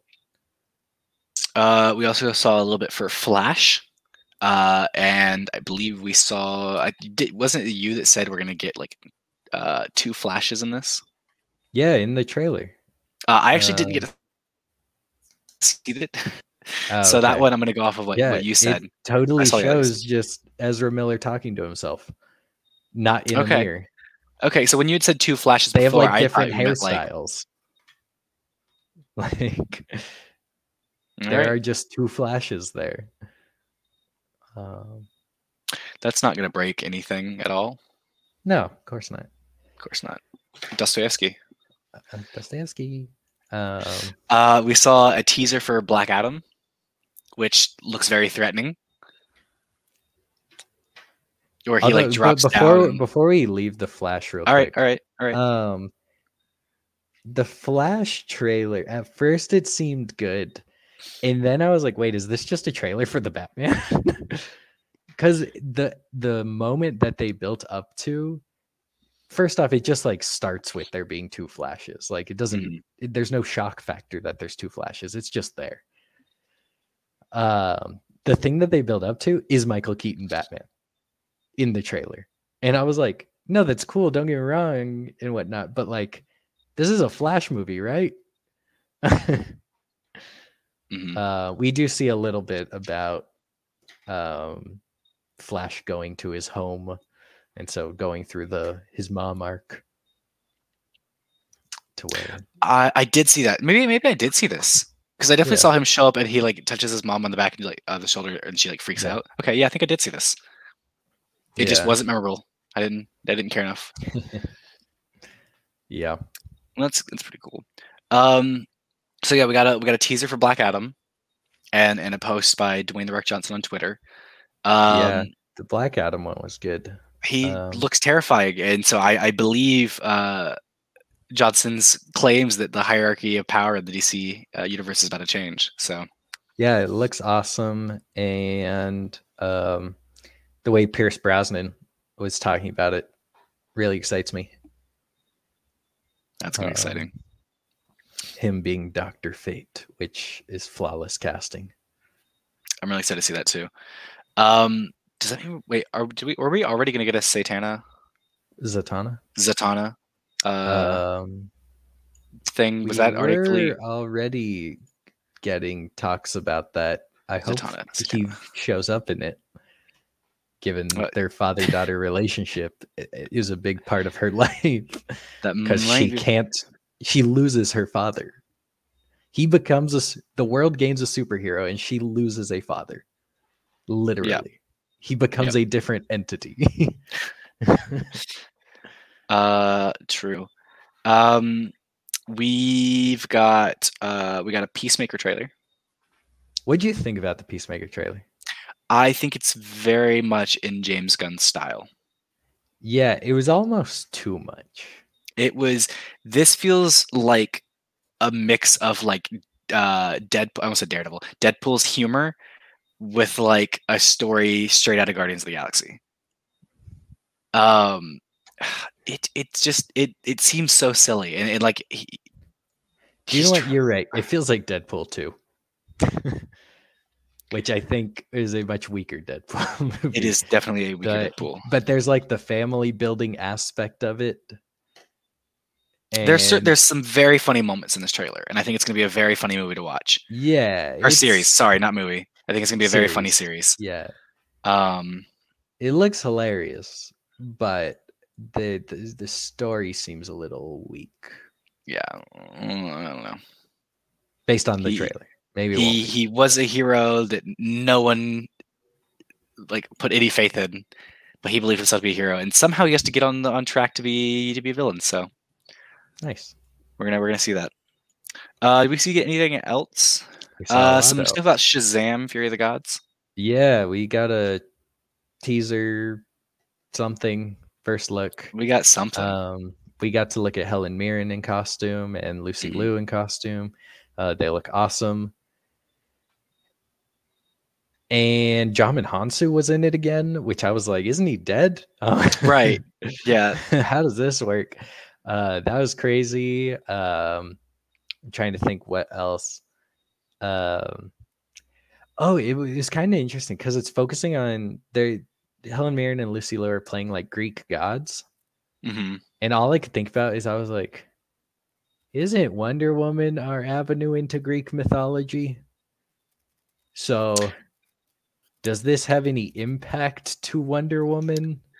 That is true. Considering we're getting some more Greek gods, a couple of villains among the gods. I Greek think we even get to see Olympus in this. First and we've already seen we we know Zeus exists, and we've seen we've met uh, Ares. We've met Ares, so So uh, yeah, I was like, wait, what? What are the implications of this to like Wonder Woman? I, I'm intrigued. right. Uh, Yeah, this is definitely. I'm watching the thing again. This is this is quite a bit of Greek Greek mythology here. There's a lot. Uh, Uh, so, so, we get we get to see Athens. Yeah, this is this will be fun. Yeah, I was like, Wonder Woman needs to show up in this movie, right? this to me, like hearing about like all the Greek monsters that we're seeing, we're seeing clips and whatnot. I'm like, this is this just like actually Percy Jackson three? right, feels like a Percy Jackson movie. And, and outside of a Wonder Woman, that that's what I was like. Shouldn't this be a Wonder Woman story? Like Wonder Woman's our avenue to Greek mythology. Where where's Wonder Woman in this? Well, Wonder Woman's our avenue to the Greek mythology, but Shazam's name like comes from like Greek gods, so that's. I mean, isn't like the what are the, what are the characters? Are the wizards Greek gods? I thought uh, they were just. I thought they were separate entirely. Well, one of them is like the strength of Hercules. Like each uh, letter of his uh, name. Not you're not wrong. Maybe, yeah. Okay. Wait, I'm trying That's to figure out. Point. I think you are right. Yeah, so Solomon, Hercules, Atlas, Zeus, Achilles, and Mercury. Yeah. Although Mercury is Roman, but okay. And what's Solomon? Judaic. yeah. so not Greek. Yeah, but we other than that uh, we've got four four of them that are Greek. Yeah. Hercules, Atlas, Zeus, and Achilles. I don't know. I just feel like there should be some sort of a Achilles is also not God, but some Amazon connected there, even if it's not Wonder Woman. When dealing with the Greek mythology. It would be interesting to see either because I actually don't know in DC Comics whether Hercules was was deified, like we, we he has god status or just still like a demigod or whatever. Yeah. But it would be interesting for like Shazam to to either meet Hercules or meet Achilles or meet Zeus or something like that. Meet one of the people that he's getting his powers from. Yeah, I don't know because I'm more familiar with the Hercules in Marvel comics, um, who hangs out with all the other demigods, gods, right, minor deities, and just chills with them as drinking buddies and whatnot. Who knows, man? Who knows? But we're gonna see this uh 2023, so yep, a little ways off, ways but it's exciting. Uh, I am I'm curious about the, how this film is going to um, be received because the first one was relatively positive, but also it felt like it didn't make a lot of waves. Right. Everyone who saw it liked it, but not. But it wasn't like it. right. It, it, wasn't. It wasn't like getting people out of uh, butts into seats kind of thing. Yeah. Yeah. And honestly, know. when people are talking about DC movies, they forget that Shazam happened. Hopefully, more people have seen it since then and get a little bit more excited for it. Maybe. That's true. Um, I think there was a few other things. Uh, we got some stuff for the CW's The Flash. Yeah, not um, a lot. Oh, can we talk about that for a second? Sure. Um, yesterday. That happened. Yesterday. Yeah. Two days ago. Monday? Okay. Yesterday or Monday. Yep. Uh, the Flash dropped a see its season eight trailer. Okay. Why didn't they drop that at DC Fandom? last year DC fandom claimed that everything was connected, that all of it was every it was just the DC multiverse. Uh, I don't I don't know, man. I, now they're not in a show. Yeah, I was just like that just seemed it just adds to the sloppiness I was already feeling about DC fandom. It was mm. just I mean, sure, they dropped some great clips, but a lot of the talking before the clips and without the clips, it was just so meaningless to me. It was it's a lot of like how do you feel stuff and it was just like I don't care to drop some details, you know. Give us some news. It was just like see this actor in their own home kind of stuff and it's like I don't care. I just want the news about the characters. Let's talk the characters. If if it was just even if there were no clips and you had Ezra Miller just talking about Flash comic book storylines, I would be mm-hmm. more interested in than what he was talking about before the clip started. Interesting. Like, and, and that goes with all everyone. That like, if they would just like talk about their love of the characters and how the characters affected their lives, that's more interesting. Talk about the actual product. Right. Talk about the thing you're making. Comic Con was all about the product about the making of the product, about not just we feel good about it. We feel really good about it. We can't really say anything, so we're gonna say we feel good about it. Um, but yeah, the the Flash dropped a trailer not at Fandom for some reason. Uh, I watched it and it looks pretty dumb. Uh, it is titled Armageddon, which is a famous comic book run. Um, I don't know if it has anything to do with it because I've never uh, read any no of it. idea. Um, but uh, it's going to be a five part thing that ties in with some of the other shows. Um, it just doesn't look interesting whatsoever. uh, it does seem like it's assembling the Justice League very much. Um, Mm-hmm. They get called to the table, and Barry's like, "We got to deal with this threat. Um, I need your help to deal with it." And it's this god that creates earthquakes. Okay, cool. Okay. We do- sure. um, yeah. So I, I don't know. It doesn't look that interesting in my mind. Um, we got reminded that we're getting a live action Static Shock movie. Yep. Uh, and Milestone Media's first animated feature as well is coming up soon. Although we don't really know what that is yet. Um, we were introduced to a video game. See, there's uh, a lot of that Squad, stuff. It was like there's stuff coming in the future. Okay. But you were not telling me what it is yet. When are you going to tell me? Because I thought Right. fandom was the time to tell me. Maybe fandom next year. Who knows? That sounds like it's gonna be far away. Uh, an upcoming video game was uh, talked about: Suicide Squad: Kill the Justice League, where you get to control Yeah, members of we Suicide had Squad. this trailer last. oh, Well, it was a different trailer, but All right. this game was announced Um, last fandom. Some behind the scenes talk about Superman and Lois, the show that you were watching at one point. Yeah. Um, Supergirl, they had their farewell because it's not being renewed after its sixth season. Uh, I think which Yep. probably just ended or something. Um, let's see. Uh, Stargirl, we got a sneak peek at it- see its its n- upcoming season, uh, and she's in purgatory apparently. Is this And it was in season black and white, two or season three?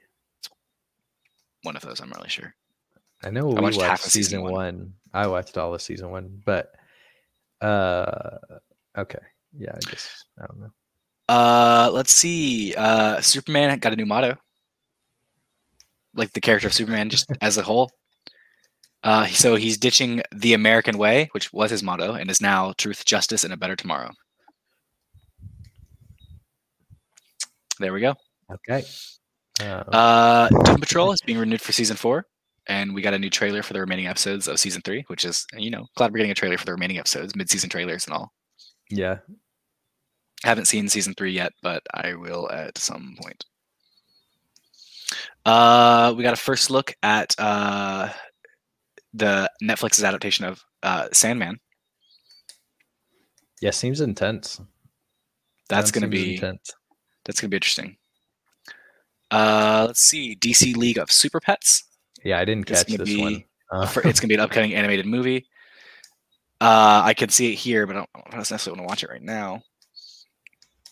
Uh, there was some stuff from It's Bat- Dwayne Johnson and Kevin Hart. well, Fantastic duo. should watch it just for that. Uh, we got a new trailer for season three of Batwoman, which I honestly I thought had been canceled after season two, so that's that's news to me. It's now called Batwoman and Alice. Remember how season one I said this doesn't feel like just Batwoman's show and it feels like a shared show? Well, it's affecting the title. Yep, Uh, Batwoman and Alice. That's that's new.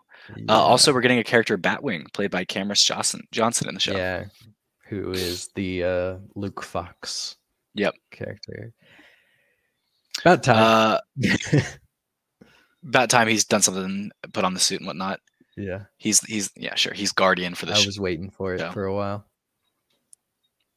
uh, Gotham Knights video game was talked about a little bit.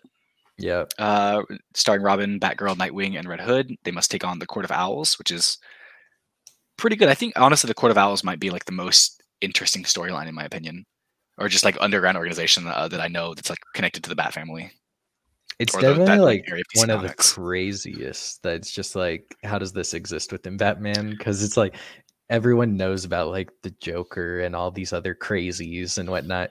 And then you have the Court of Owls, which is just like this Gotham elite and their Mm-hmm. manipulation and uh and the Wayne family history. And there's like so much lore to it that it's it's so different than anything else that exists in True. Batman's gallery. Uh, Legends of Tomorrow celebrate is celebrating its 100 episodes. Nice. I am surprised. I'm sh- absolutely shocked that that, that Legends of Tomorrow hit 100 Yeah. episodes.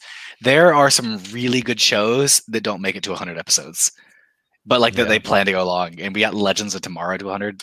I'm I'm shook. Uh, Titans is being renewed for season four. Uh, This it's was such a bad trailer that they for dropped. the sneak peek for the finale. Yeah, so we're one week away from. I mean, now we're two days away, but when fandom happened, we were a week away from the finale, Yeah, and they dropped this sneak peek that is so not interesting for the show whatsoever. it's just like this dialogue between Tim Drake, a character who, if you haven't been following the show and like don't read the comics, you have no idea who this character is. You don't know why Mhm. you should care about him.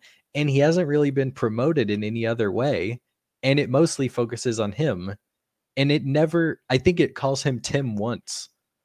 So you just have to know that he's the next Robin to be interested from that aspect. Right. um and it's just him talking about talking to nightwing about something interesting but they're playing coy with what it is because it's just a sneak peek. And it's like no you you want a trailer? Make it a villain trailer you know? Tell us that scarecrow's going to destroy gotham. Tell us like make it intense tell it tell us the stakes not some dialogue over the radio between Tim Drake and Nightwing. Like this isn't going to get people to watch the show. Like I, I do think you're right. If we had gotten something about the villains' um, motives and whatnot, I think that'd be a more interesting finale. Uh, sneak Yeah. peek at a finale. show the than, scarred scarecrow face and then seeing Tim Drake and Gar like talk. yeah, it's weird. It's Yeah, such an know. ineffective sneak peek. Uh, we got a uh, sneak peek uh, or a teaser rather for uh, the n- season three of the Harley Quinn show. Um, it was interesting. Uh, it they definitely broke the fourth wall. Like uh, This I think was a smart one. I think this was a good one. it was done um, well. It was executed well. it's pretty ridiculous. They haven't finished it, I guess. And so they threw something together that they could throw something together quickly. And it was a bunch of just sketch art with Yeah, like Kind of cool. and it like, you know, it fits the fun that is that show. So it, it works. Um, I was going to talk about something else that was brought up, but we don't need to talk about Young Justice. No one cares about that. Uh, how does that? How does that make you? Yeah, yeah. Uh-huh, that's right. You better feel bad. This trailer looks awesome. We got a trailer for Young Justice Phantoms, which is Yeah, effectively season four. it is season four and No, looks awesome. Season four. It does look really good. Um, awesome. man, everyone looks seems so, seems so grown up to me. I'm I I don't even understand what's happening in it. Oh, new episodes air tomorrow. Yeah. All right, we'll be doing two episodes. shows every week, starting doing Young Justice. I'm glad we're figuring this out mid podcast. Um, we got a uh, first look at a new CW series titled Naomi. Did you go Uh, back and watch this? I know you did missed it not. the first time. I did not. Uh, it's here. I can look at it. It's a minute and ten. Dude, what the? You want to talk about it? I'm gonna watch it. I know nothing about the character. I know nothing about this TV show. Mhm. And this is such a bad trailer. It it it is everything I don't like in, in trailers. It has text message speech bubbles. It has She's uh, skateboarding in the hall. That's has- detention right there. It just straight up shows me that this is going to be a boring high school drama show. Yeah, it looks like um, they're trying to appeal just to the younger audience here, and and oh man, this and then and then when it finally gets to telling us that this is about something oh my gosh superman's fighting so and so in the street and she goes to go look at it she looks up and faints what? what is this thing? Is the production quality looks so bad? It's I don't. I'm not. I'm not sure. I watched. Um, like people talk about CW stuff having a certain feel. This is what they're talking about. This is what they're talking about. I think a lot of the DC stuff has uh, grown above it. Um, and a lot of the complaints about the DC stuff is when they fall into it, when they fall back into the rabbit hole. But this just captures everything people talk about.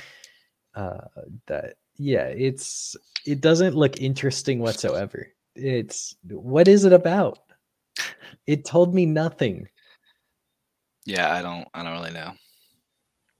I I don't know. We can expect to hear more about that. It's coming out next year, so we can expect to hear more about it in the future. Who knows, man? Yeah. Um, we also they have say me as if like that means something to me. Who is that? That's not Catwoman. That's not like it's not a recognizable name to me. It's just a name of a person. Yeah, I true. Don't, I don't know. Um, we got a trailer for uh, a new anime uh, animated film. It's also anime inspired, uh, called Catwoman Hunted. Yeah, I missed Catwoman this, being voiced by Elizabeth Gillies. Want to check uh, where she out. attempts to steal a priceless gem and finds herself pursued by Batwoman uh, and other villains. Nice. So looks exciting. Um, yeah, I'll I'll definitely check that out. Uh, we're getting uh, season three of Pennyworth. Um, I didn't know that show got a season two. Uh, yeah. well, season three of Pennyworth is coming to HBO Max as an original series. Nice. Uh, and lastly, and something I know absolutely nothing about, uh, Sweet Tooth, which is apparently a show, uh, star Christian Convery answers fan questions shooting in New Zealand, and he hopes to see, see and what he hopes to see in season two of the Netflix series. Didn't know this was a thing, so. Uh, Robert Downey Jr. is like producing it or something. Good for him. Um, I watched episode one, okay. maybe episode two. All right, and thoughts, feelings? Either not for me, or it doesn't pick up. Well, or... considering the star looks like he's eight years old, uh, I think that this is likely not. It's like top five Netflix shows all time. Really? Yeah. This is like up there with Queen's Gambit. like, no, this is like a huge show. Okay. And I kind of understand why, but like watching it, I was like, it's just not doing it for me. it's about it's this post-apocalyptic world. All right. That I don't totally understand because, like I said, I didn't watch very much of it. But for some reason, out of for no reason whatsoever, mm-hmm a large slew of children were born. I hate when as, that happens. As mutant, to, oh. as mutants. Oh, okay, gotcha. And their mutations were of animals. For example, the lead character has antlers. He's a deer, um, or part deer. All right. And so that's just a thing that there's this slew of kids throughout the world that are growing up and so there's this huge controversy in the world. It's become very like religious about like oh these hybrid kids are here to save us. Oh the hybrid kids are muties. We got to kill them and uh okay. and, and so there's this huge thing and basically it follows this kid whose dad recognized almost immediately that things couldn't go well for for this happening. Right. And so he immediately takes his son and goes like into the woods. um and basically raises him there for I don't I don't remember how old the kid is when the show because the woods He's, are the kid's like the, safe, the woods are the safest place for someone with antlers on their head to be. well, it's safer than amongst people, is his thinking. I guess fair. And so he, because he doesn't know how people are going to react to right his kid, and so he raises his kid with what he thinks can. And then in the first episode, he dies, and this hunter comes, um, who uh, i- is going to uh he like he hunts hybrids for money Oh yes, this- Kraven. Okay, in cool. this post-apocalyptic world and but he comes to this kid and he realizes because no one's seen a kid this old and so he's like all right well this is a little different like the, Mhm. this guy's like looking at me in the eyes and knows what i am versus like a baby Mm. and so it starts to affect him and clearly they're going to go on an adventure and i stopped watching i stopped watching mostly because even though it does kind of sound like an interesting story the way it was telling it was just like So we're are we we're gonna following a get character. to what this is about like i get that it is interesting but like what about it is like extra interesting what's the So- mystery aspect I have a question. Uh, the the hunter, the character that I guess we're following, is, is he's traveling the main character. Uh, so we're following and supposed to like a character that has told us that he has killed babies.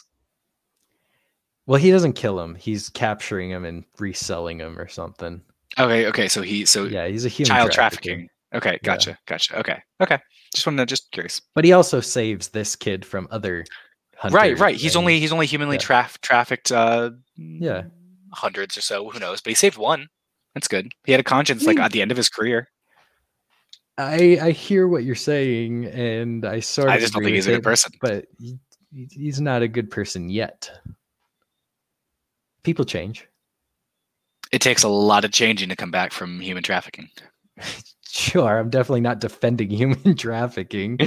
I'm, I'm not defending him. won't. I'm saying it. it's, I'm not trusting him. I don't even. I haven't even seen the show. What, what am I talking about?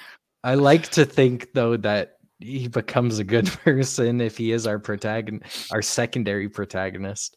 Maybe. um but yeah i mean like people like, we're constantly watching shows where murderers get dignified i mean it's about the ethics i mean that you you can't judge i mean human trafficking's wrong and it's even wrong in their world but like let's not forget that this is a post-apocalyptic world right Okay. this isn't Some our world so some rules have changed. Not human trafficking. That is still wrong. But like the the the borders of judgment should be shifted in some areas. And the people the people and I'm not even going to say that. Ne- never mind. I'm not even going to say the borders of judgment have changed. Let's not even go that route. People might find themselves having to trust people they don't want to trust in post-apocalyptic worlds versus Okay. That's a uh, better way. To, that's a better way to phrase it. Sure. I'll say that. That's Josh, You've convinced me that this show might be be watchable. not because human trafficking is objectively wrong. But you might find yourself forced to trust people that Okay, you didn't want to trust in the- this alternate universe.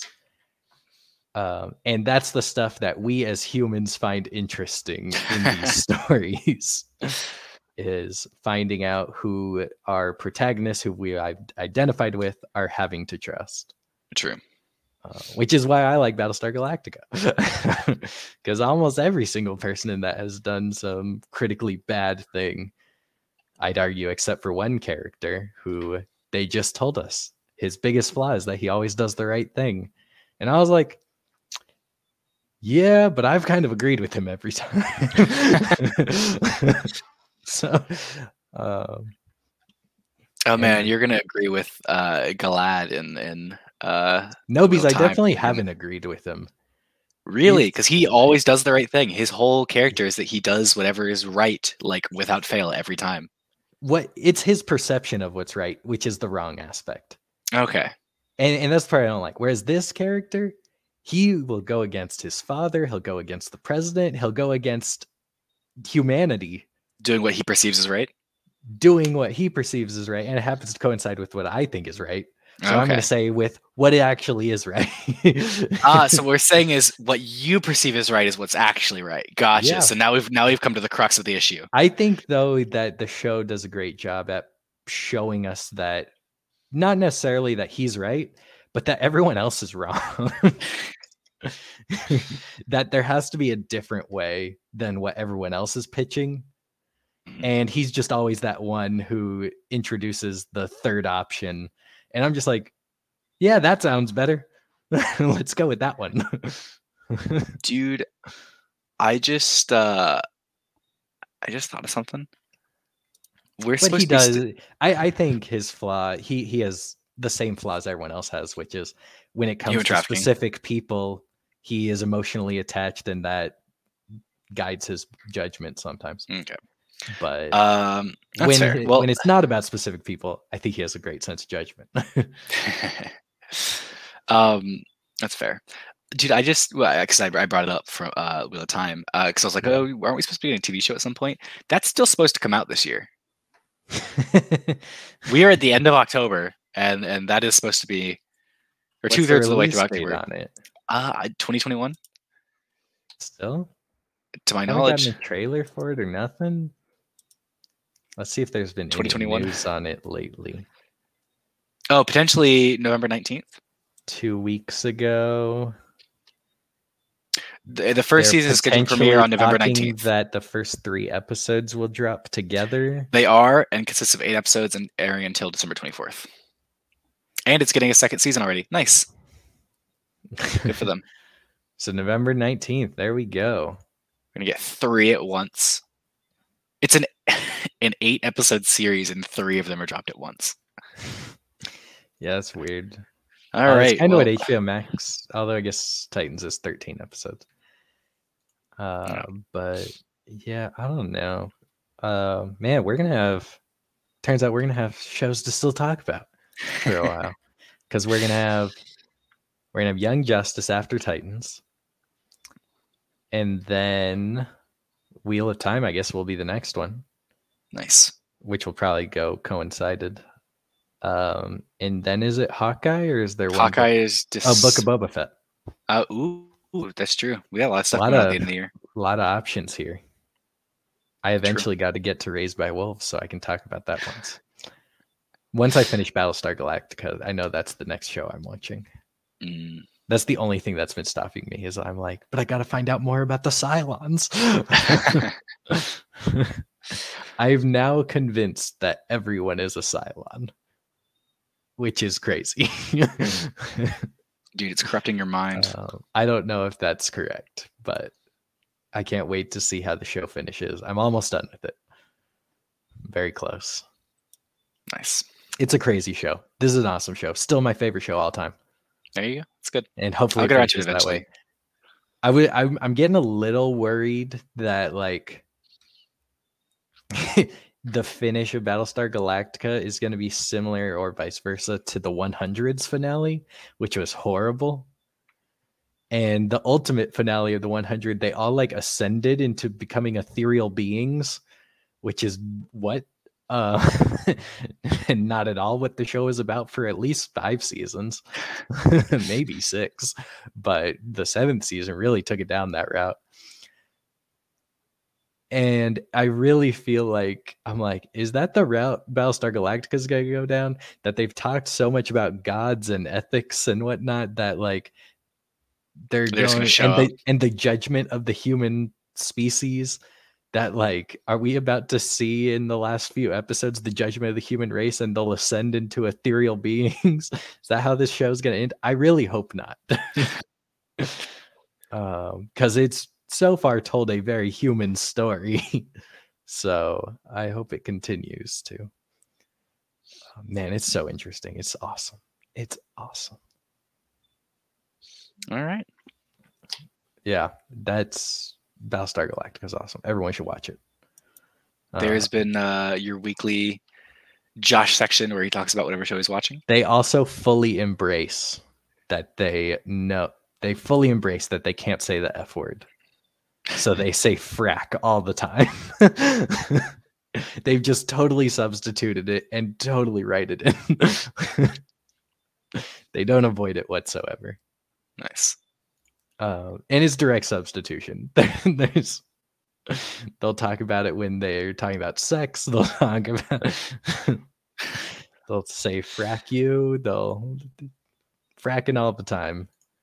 Um and i love every minute of it. It, it adds it adds like culture to the show. It's great. All right but yeah we gotta get out of here. We got to conclude this. Next week, Wednesday, 6 p.m. Eastern Time, Dune. Dune. We've been building up to this one for a while. Highly anticipated. I know on both of our lists for the year. Absolutely. Finally coming out in the United States, kind of tomorrow night. Um, hopefully, we'll both get a chance to see it so that we can talk about it next I Wednesday. I think it's 6 being p.m. shown here. Eastern. Yeah, I'm excited for it. I know it will at least be better than the 1970, 1984 version because that version is really bad. I will say it at least looks cooler. you should just watch the 1984 like fighting in it and mm-hmm. the like body armor that they have. Like I don't in the trailer, you see like the red and blue like sparks off them kind of thing Mhm. to where it looks like they're like 3D images almost. They're like holograms to a certain degree. Man, the 1984 version, I mean, don't get me wrong, graphics back then were not up to snuff, but it's just so weird. there was like, they turn into like Minecraft Steves. Jeez. Or like the the robots from uh Interstellar, you know, like those things. Uh it's very weird. Uh but yeah, Dune 6 p.m. Eastern time when next Wednesday, and then also join us for the finale of Titans. That will be a lovely rant that I can't wait to have. I am going in it with a predisposed position that I'm not going to like it. Um, but I can't wait to talk about it nonetheless. Friday, 6 p.m. Eastern time. On the flip side, though, Young Justice will be premiering, so hopefully we'll get to talk about that. Uh, Nice. season four. Uh, so two two Nightwing things, One will hopefully one of them and good. one will be Titans. and one one of them's good, one of them's Titans. Yep, uh, that's a good way to say it. Uh, so we're gonna go ahead and conclude here. Ian Rismondo, thanks for joining us. Thanks for being uh, here. Thanks for having me. Are you gonna Are you gonna get around to seeing Dune? Uh, I am certainly going to try. I just checked the theater here and I looked at the tabs, and it is not one of the ones on uh, new this week. Apparently, the only movies that are new this week are The Last Duel and Halloween Kills. Uh, although, however, it is on the coming soon list. Although coming soon should be tomorrow, which would make it this week. So I'm not really sure. Yikes! Y'all have to figure that out. I will find out. Worst Um, comes to worst, I can watch it on HBO, but I am definitely going to try and see that in theaters. Yeah. Yeah, it looks awesome. Um Yep, that will be next week and uh I can't think of anything else to say, so we're going to wrap it up here. I'm Joshua Troop, this is unanimous indecision. We'll catch you next time.